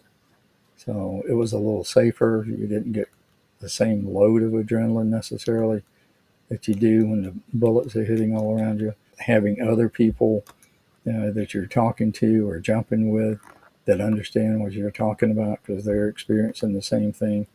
You know, when I came back, I, I went to the Rangers and everybody there to be a Ranger instructor, you had to have had combat experience. So everybody there, you know, had just come from Vietnam uh, once or twice, and you know, so you had somebody you, you could talk to or was ta- trying to talk to you. I, I think it's important to point out, and tell me if I'm wrong. When you were just describing getting on a helicopter, hearing the turbine go, hearing the jet engine start up, smelling that, I'm guessing that you can still feel that, smell that, everything as you're explaining it right now. Yes. It's just as, just as real as when it was actually happening. And I don't think that a lot of people that aren't in military, law enforcement, first responder, I don't think that they understand how much the mind takes you back to where you were. And I think that's a big problem with moving forward with people's lives because like you said, just describing that it takes you back. So I'm I'm wondering one if you can explain just how powerful that is and two how do we start working on that to move our first responders, our law enforcement, firefighters, military, to be able to kind of compartmentalize that when those things come back up? I'll give you a, a quick example. There's um there's a video game out, you know, SOG Prairie Fire, based on SOG missions, SOG teams. So I went on one of those missions as, as just a strap hanger. I was just going along with them. As I was running over to get on the helicopter, the video, you know, the helicopter in the video game, I'm running over to get on it. I could literally smell the J, JP4 as I was going to the helicopter. And when I got on it and, and it started lifting off, I could feel the butterflies in my stomach uh, as we were lifting off and starting to go. And, you know, after the, the whole mission was over and we were all talking about it, you know, I, I was saying I, I could, I could feel it. I could smell it. I could taste it. And they said, but there's nothing there. It's just a video. You're you're not really there at the helicopter. And I said, You might not have been. I was. And that's how good your simulation is. The helicopter looked real, it sounded real, it felt real. Uh, and then my mind added the smells and tastes and other things uh, into the experience. So kind of like you're talking about with firefighters, with uh, you know law enforcement, there are different kinds of things that will trigger that response in them. Different smells, you know, like sirens. You know, they they react quickly uh, when they hear sirens. It runs their arousal level up. It can make them much more aggressive. Uh, if they have, if there's a high speed chase, that runs their arousal way up. And if there are other, you know, law enforcement involved in the chase, when they all arrive, uh, you know, where the person is, they finally catch the person that's driving. I mean, they're so loaded when they get there. The more people that arrive there, the more likely the person's going to get beat up pretty badly and you know there've been a lot of experiences in the past you know where there've been videos. You can see all five of them were jumping on this one guy that they chased down. Because they're still loaded right now with so much adrenaline cortisol and you know they're going after him. And that siren when they just hear a siren go by you know it revs them up. So you you have to to do some work to get them so that they can dissipate some of that, you know, adrenaline that's about to load into their system and stay calmer. There are different techniques, breathing techniques, and different things they can do to to calm down some. I use the the deep breathing. You know, when we would turn in on the short final, I would start doing the deep breathing to help, you know, get my heart rate back down some, get my stress level lowered back down, so that I could focus more on what I had to do rather than what was about to happen to me. So. And, you're, I'm guessing you're talking about like box breathing where you bring it in, hold yeah, it, yeah. put it out. Yeah. Okay. So when we're talking about uh, a lot of guys that are now, you know, have spent the last 20 years, have spent their entire careers at war in the military with police, law enforcement, that's the side that I speak from. With everything that's happened, with the riots that have happened, there's a very big growing dissension in uh, the American citizen with law enforcement, uh, with firefighters that are handling this stuff. How do we start working towards fixing them? Because for a long time, there was a stigma about trying to get help from it and, and telling people it's okay to not be okay. You just don't want to stay not okay. How do we start moving through that and working with these guys and getting them in the beginnings of their career, or even if they're in the middle of their careers, to where it doesn't end badly at the end of their careers? One other thing, a, a, a friend of mine was um, he was in law enforcement in the beginning of his career, and then later moved over to the firefighting part. And he, he was telling me about a year ago, he said, you know, it used to be that when the police would arrive, when they get called into a situation, people throw rocks at them. When we would arrive with the fire truck as firefighters to the same site because they needed us, people would cheer cheer us on. You know, they were glad to see us and everything. And he said, now, one of the first things I issue my new firefighters is a ballistic vest to wear under their fire suit because now we're subject to get shot just like uh, you know law enforcement does. They throw rocks at us, they shoot at us. So things have changed. So and and the change, you know, particularly with the riots and all of that, defund the police. Those things have put new variables out there uh, where you used to be respected, and people would, most people would comply with what you said for the most part. Now they're subject to try to run, even though they know you could stop them, but they believe you won't, and they have to. They think they have to get away. If they stay there with you, you're going to beat them. So they try to run. So that's something that's happening, and in you know the the police know that too. They know that if they don't get you down quickly, um, you you may try to run, and you may have some kind of weapon with you, and you're looking for a weapon all the time, and you want those fingers spread apart, you know, as soon as you can get them apart, so you know they they don't have anything, they're not grabbing anything. But you also know they'll jump up and run with you standing there, you know, with with your weapon pointed at them, and they'll try to outrun you. Uh, there's all kinds of things like that. But you'll also see people get shot multiple times. Uh, when there's four or five policemen there and they shoot back at the police, everybody opens fire. And you get some cases, you know, I mean, just recently, there was a guy shot like 50 times. Obviously, it doesn't take that many to kill him, but everybody's trying to, you know, take him out, neutralize him. But they're firing a lot of, a lot of rounds at him. Sometimes you might only shoot the person seven or eight times. My feeling is if you're shooting a nine millimeter and you got a big guy who's really determined not to be taken, unless you just hit him in the right place with a nine millimeter, you may have to shoot him seven times to stop him. But with a 45 caliber, you don't have to shoot that many times. I mean, it's the difference is amazing of the impact. There are some things that you can do, but it's getting getting everybody calmed down. One of the things that the Covey rider, the guy that was in the forward air controller flying around over a team once they were in contact. One of the things, if if you can listen to some of the audio tapes of those guys, they're trying to keep the team leader on the ground calm.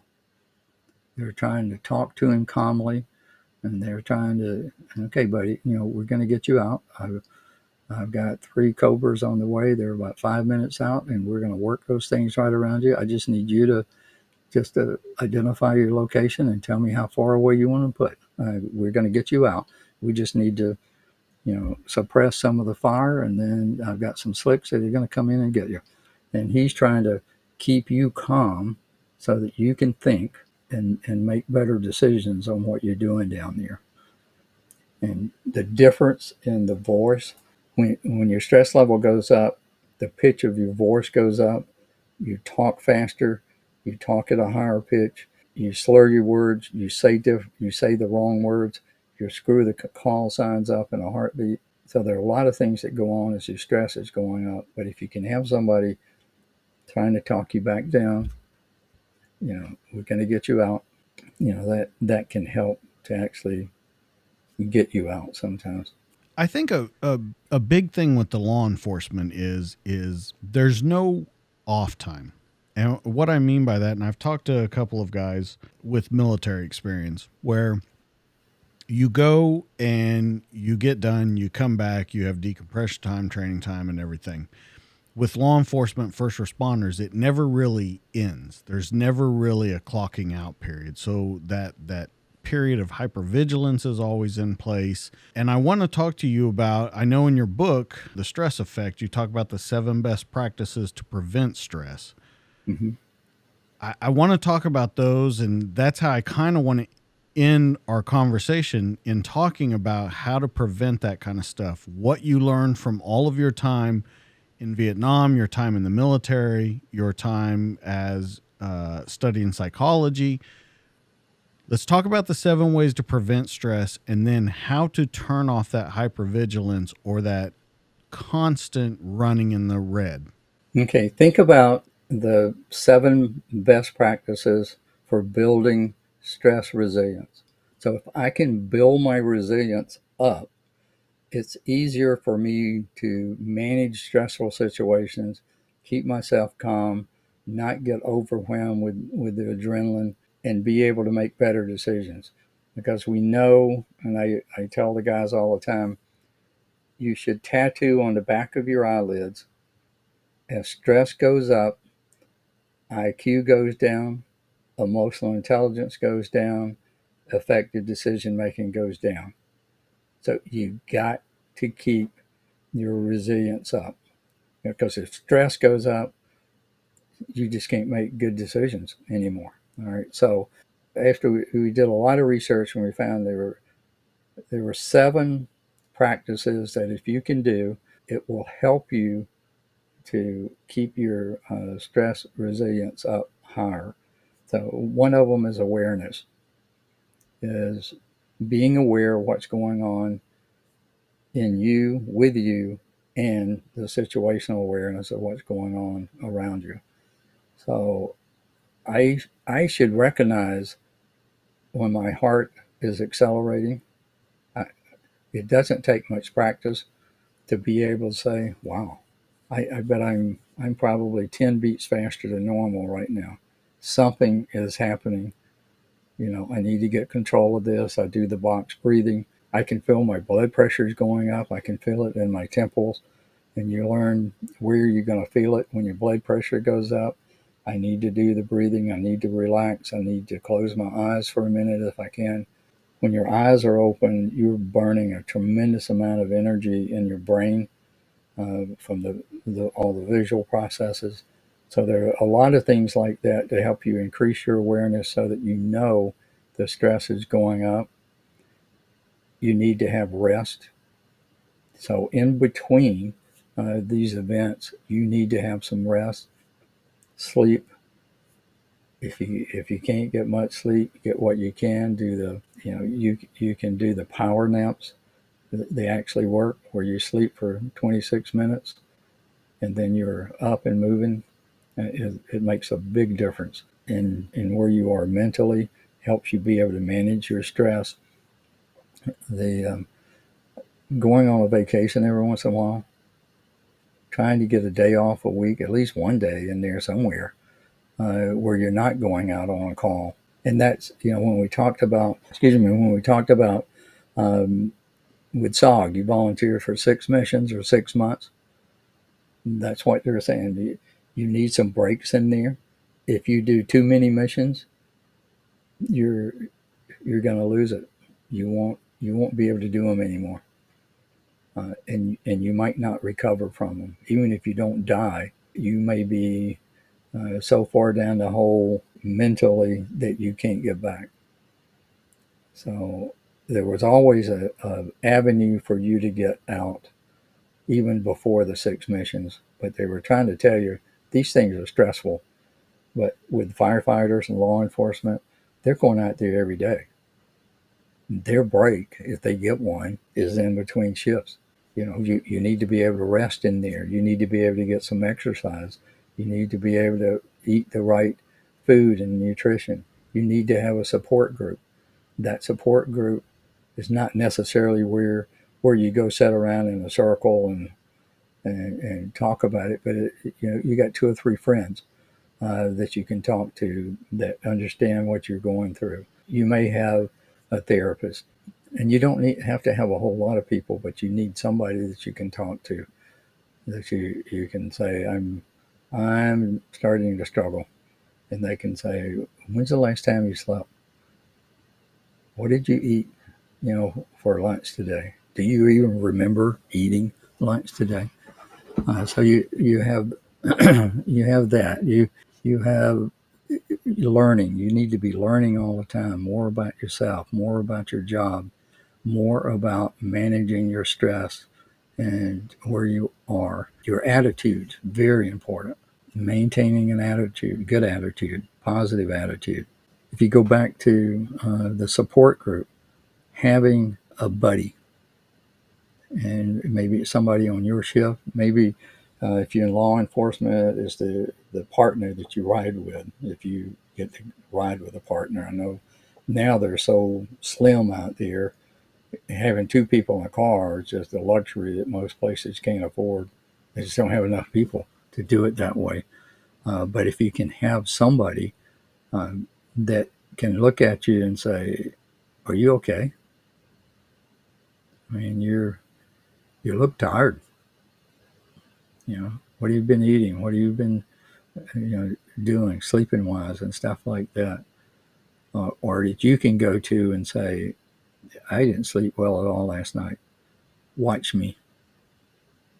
Listen to me today. If I'm making decisions, listen listen to what I'm coming up with for decisions and it's okay if you say why don't why don't we go walk around the parking lot for a minute before you finalize that decision.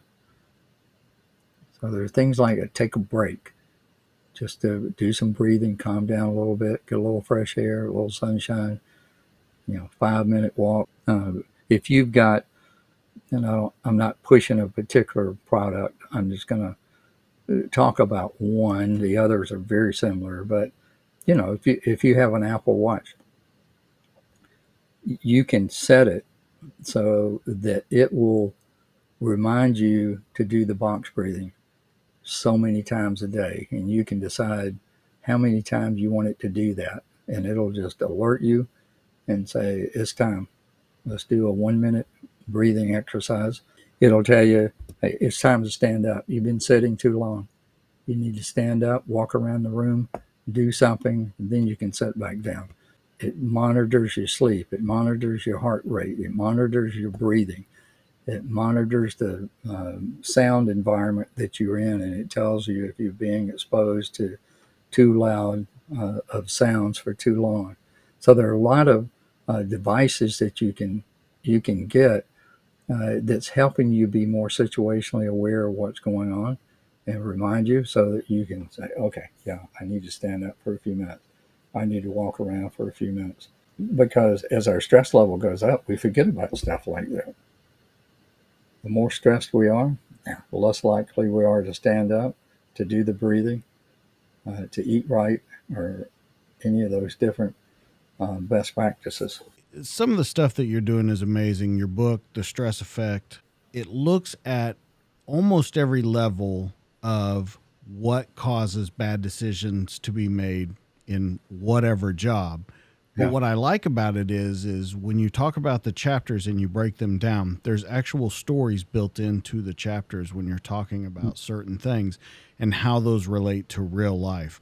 Let's talk about your book, where people can find it, and what kind of the point of reading it is, because it's a very instructional book. It's informative, but there's a lot of backstories that go into it that are great stories inside the book. Uh, Amazon's the easiest place to get it.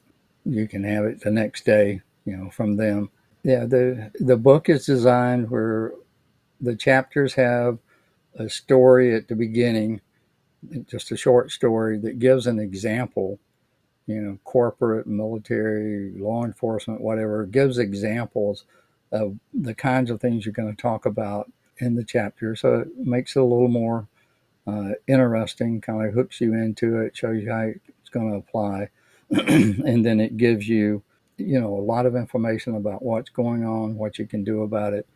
And the second half of the book becomes much more um, prescriptive in terms of here's what you can do. Uh, here's how you can increase your self awareness. Here's how you can do all these different things. Some cases, it gives you checklists in there points out other people who are doing it and gives you little little stories. So I mean, I I'm biased, but I like it, and you know, it has it has information you know that I picked up from a little kid all the way up through the military into the corporate world, and you know it, it's in there. It works. It's validated. Uh, it's based on, on research and it's very powerful. the new book that's coming out is more of what we've been talking about uh, in this session, where it kind of talks through me getting to Vietnam, getting on the teams. But it, unlike a lot of the SOG books that's out there, this one says this is my perspective and it's following me all, the way through. I mean, there are other people, till other people are in there that I talk about that I I knew or encountered or, or whatever. But you can you can see how there are a lot of things I didn't know in the beginning, uh, but I made an effort to figure out why is it happening this way, and what can we do about it to make it more effective. Let's do these after action reviews every time we come back from a mission. What did we learn this time? What do we need to do better next time? So let's go do some post mission training because we had difficulty this, this time throwing hand grenades from the prone position. We couldn't get them far enough out, or we are hitting trees and they're bouncing back, and that can mess our whole afternoon up. So we need to practice. We need to build the arm strength of throwing when you're in the prone. You know, if you raise up on your knees, you can throw it a long way, but it takes. You're also you know, a very large target. Yeah. So, uh, learning that and then pre-mission training before we go out next time. Let's go practice what we're going to do. Let's rehearse it. Let's practice it. Um, practice setting up the ambush. Practice setting up the claymore. Uh, go over the rules. Practice putting an IV in because everybody in the team had a, a can of ringer solution that you could use to help replace the fluid if you're bleeding a lot you know, it's just putting you put the IV in. But you know, my people freaked out because I told them we were going to practice that, and, and they no, no, not sticking needles. And yes, we are. You start with me. Here's the needle. Put it in. I want to know that the first time you try to give me an IV, if I'm bleeding to death and you're being shot at, uh, that you can still do it. I want you to have had some practice putting it in so that, you know, you can keep me alive, that I can keep you alive with people shooting at me. Because the most dangerous thing we're going to face out there is bleeding to death. Because it takes so long to get somebody out to us, so much longer to finally get on an aircraft and then eventually get to a hospital you know, you're going to bleed to death before we get there, even if you're not bleeding much. And that ringer solution can help keep you alive. And so this book is telling all about that kind of stuff from your perspective. All about it. Here's here's what we trained on. This is why. In one case, you know, we are carrying so much weight, and and then I added more to it, and I realized we need to do some strength training to be able to carry this stuff. And when I told the team we were going to do that, they just said, no, that's not going to happen. We are not going to go exercise you know, and all that stuff. I said, okay, I understand. Remember, tomorrow morning, we're going to the range, uh, practice some shooting and some immediate action drills. I want everybody to take their full load out with them. You know, make sure your rucksack's loaded with everything you normally take on a mission, your load bearing gear, everything. And and then when I got them to the range, okay, down on your belly, crawl, throw the grenade, stand up, run over here, go down, get up, run over here, go down, throw a grenade, shoot at these targets. They didn't mind doing that. That's what they do when they go out to the woods. Except now they have their whole weight on them and they were getting the exercise. It was just called something different. And, you know, they did it and they got stronger. I mean, they were strong to start with, but yeah. So, what's the name of this book? Uh, the book is called um, SOG Codename Dynamite. And then the subtitle is a MACV-SOG 1-0's personal journal. When can we expect it? Uh, it was supposed to be available for pre-order now. It's been delayed a little bit. It's going to be the first part of July. You should be able to pre-order it, get it. Hopefully by the end of July, you can have it. There's a lot there, so I ended up having to do two books. So you get the first half, you know, because there's so much information in there about, you know, the missions, and there's a lot of missions. You have, you know, the, you know, some people listen to the Jocko podcast, and you know, I, I try to remind them we only talked about three or four missions in there. The book's talking about 20 SOG missions plus in country missions plus other things that we did in country, uh, you know, combat kind of stuff. So there's a lot of information in there, and it's telling you what we learned and what we changed and how we changed our equipment, how we started doing things differently. Christmas stories in there. The Christmas stories in there, yeah. Um, Good. I'm glad people need to really hear the Christmas story.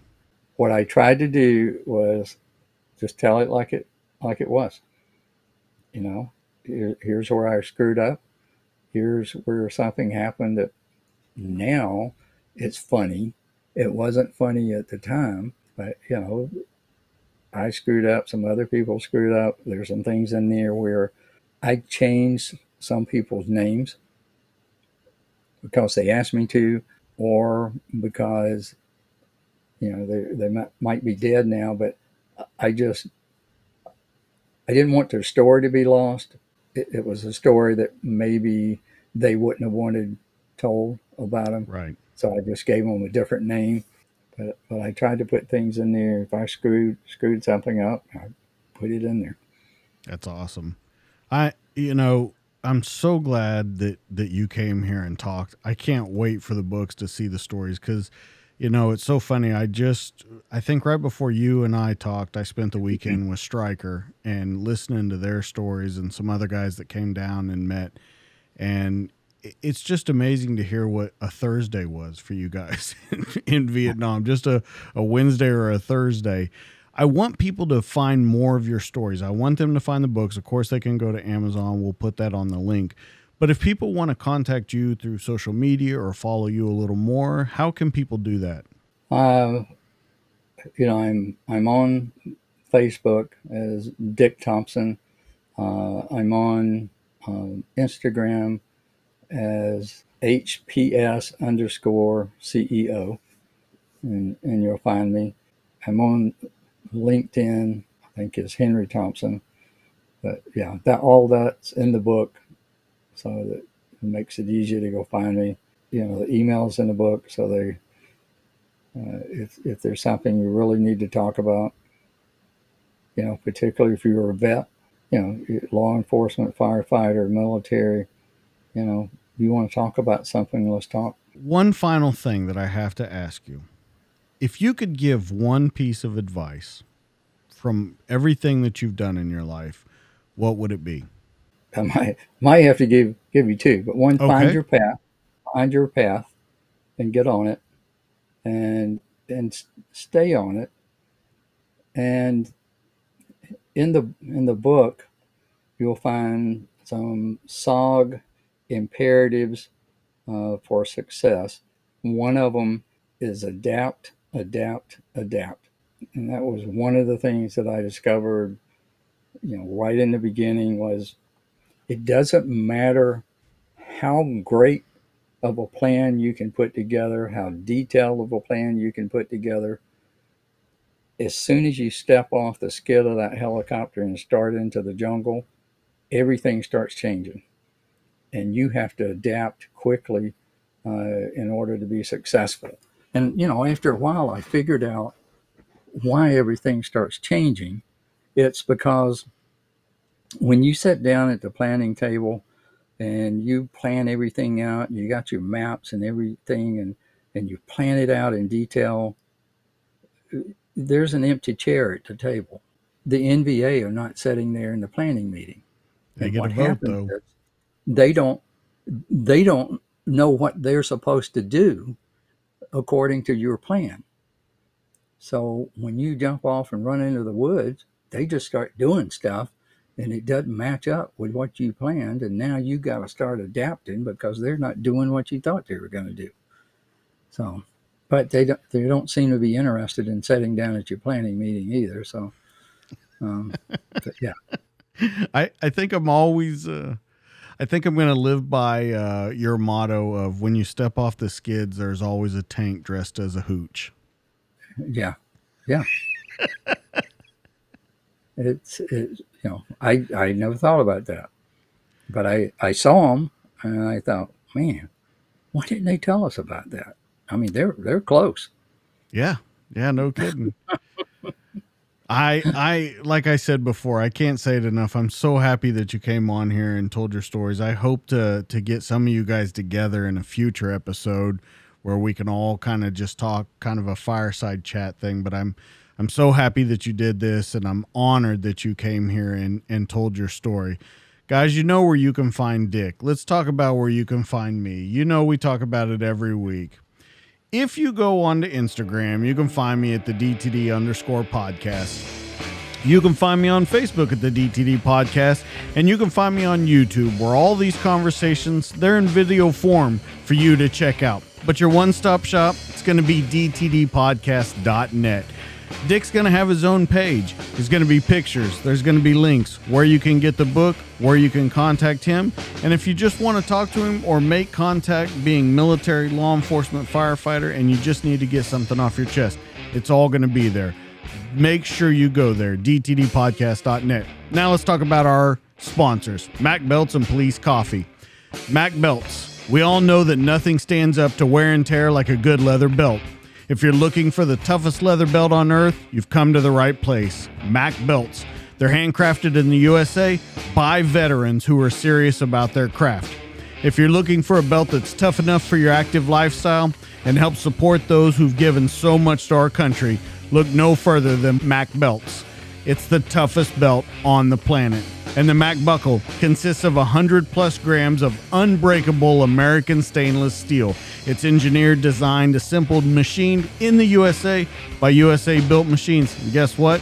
It's veterans that are doing it again. It's backed by a multi generation warranty. It's expertly engineered to combine modern precision for rugged use.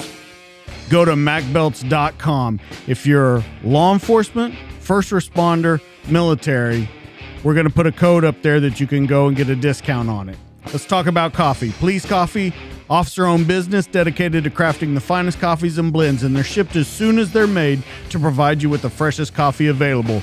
Each batch is roasted fresh by people who know what it means to stay vigilant, and their specialty coffees do not waste one drop when flavor is concerned. Their coffee's some of the best you'll find, but it also serves an important cause. They give back to our community. 50% of their profits go towards helping family members of police officers who fell in the line of duty. And if you want flavors, the new one that I just introduced last week, Lieutenant Colonel Grossman's Sheepdog on Duty. It's going to be a dark roast. It's roast to ship. It's only the freshest, high quality coffee around. Energize your day or fuel your night shift with it. And if you want to talk about flavor, One Ranger, the newest flavor coffee you're sure to love. It's flavorful, medium body, smooth, sweet pecan flavor. It's probably one of the best ones out there. It's rich, sweetie, and nutty. Make sure you go to policecoffee.com. You put in DJK10. That'll get you 10% off your order. Guys, that's going to be it for this week. Thank you so much for coming here, sitting down, listening to these stories. Dick, thank you so much for being here. Guys, that's Dick. I'm DJ. Catch us on the next one. We're out here. See ya.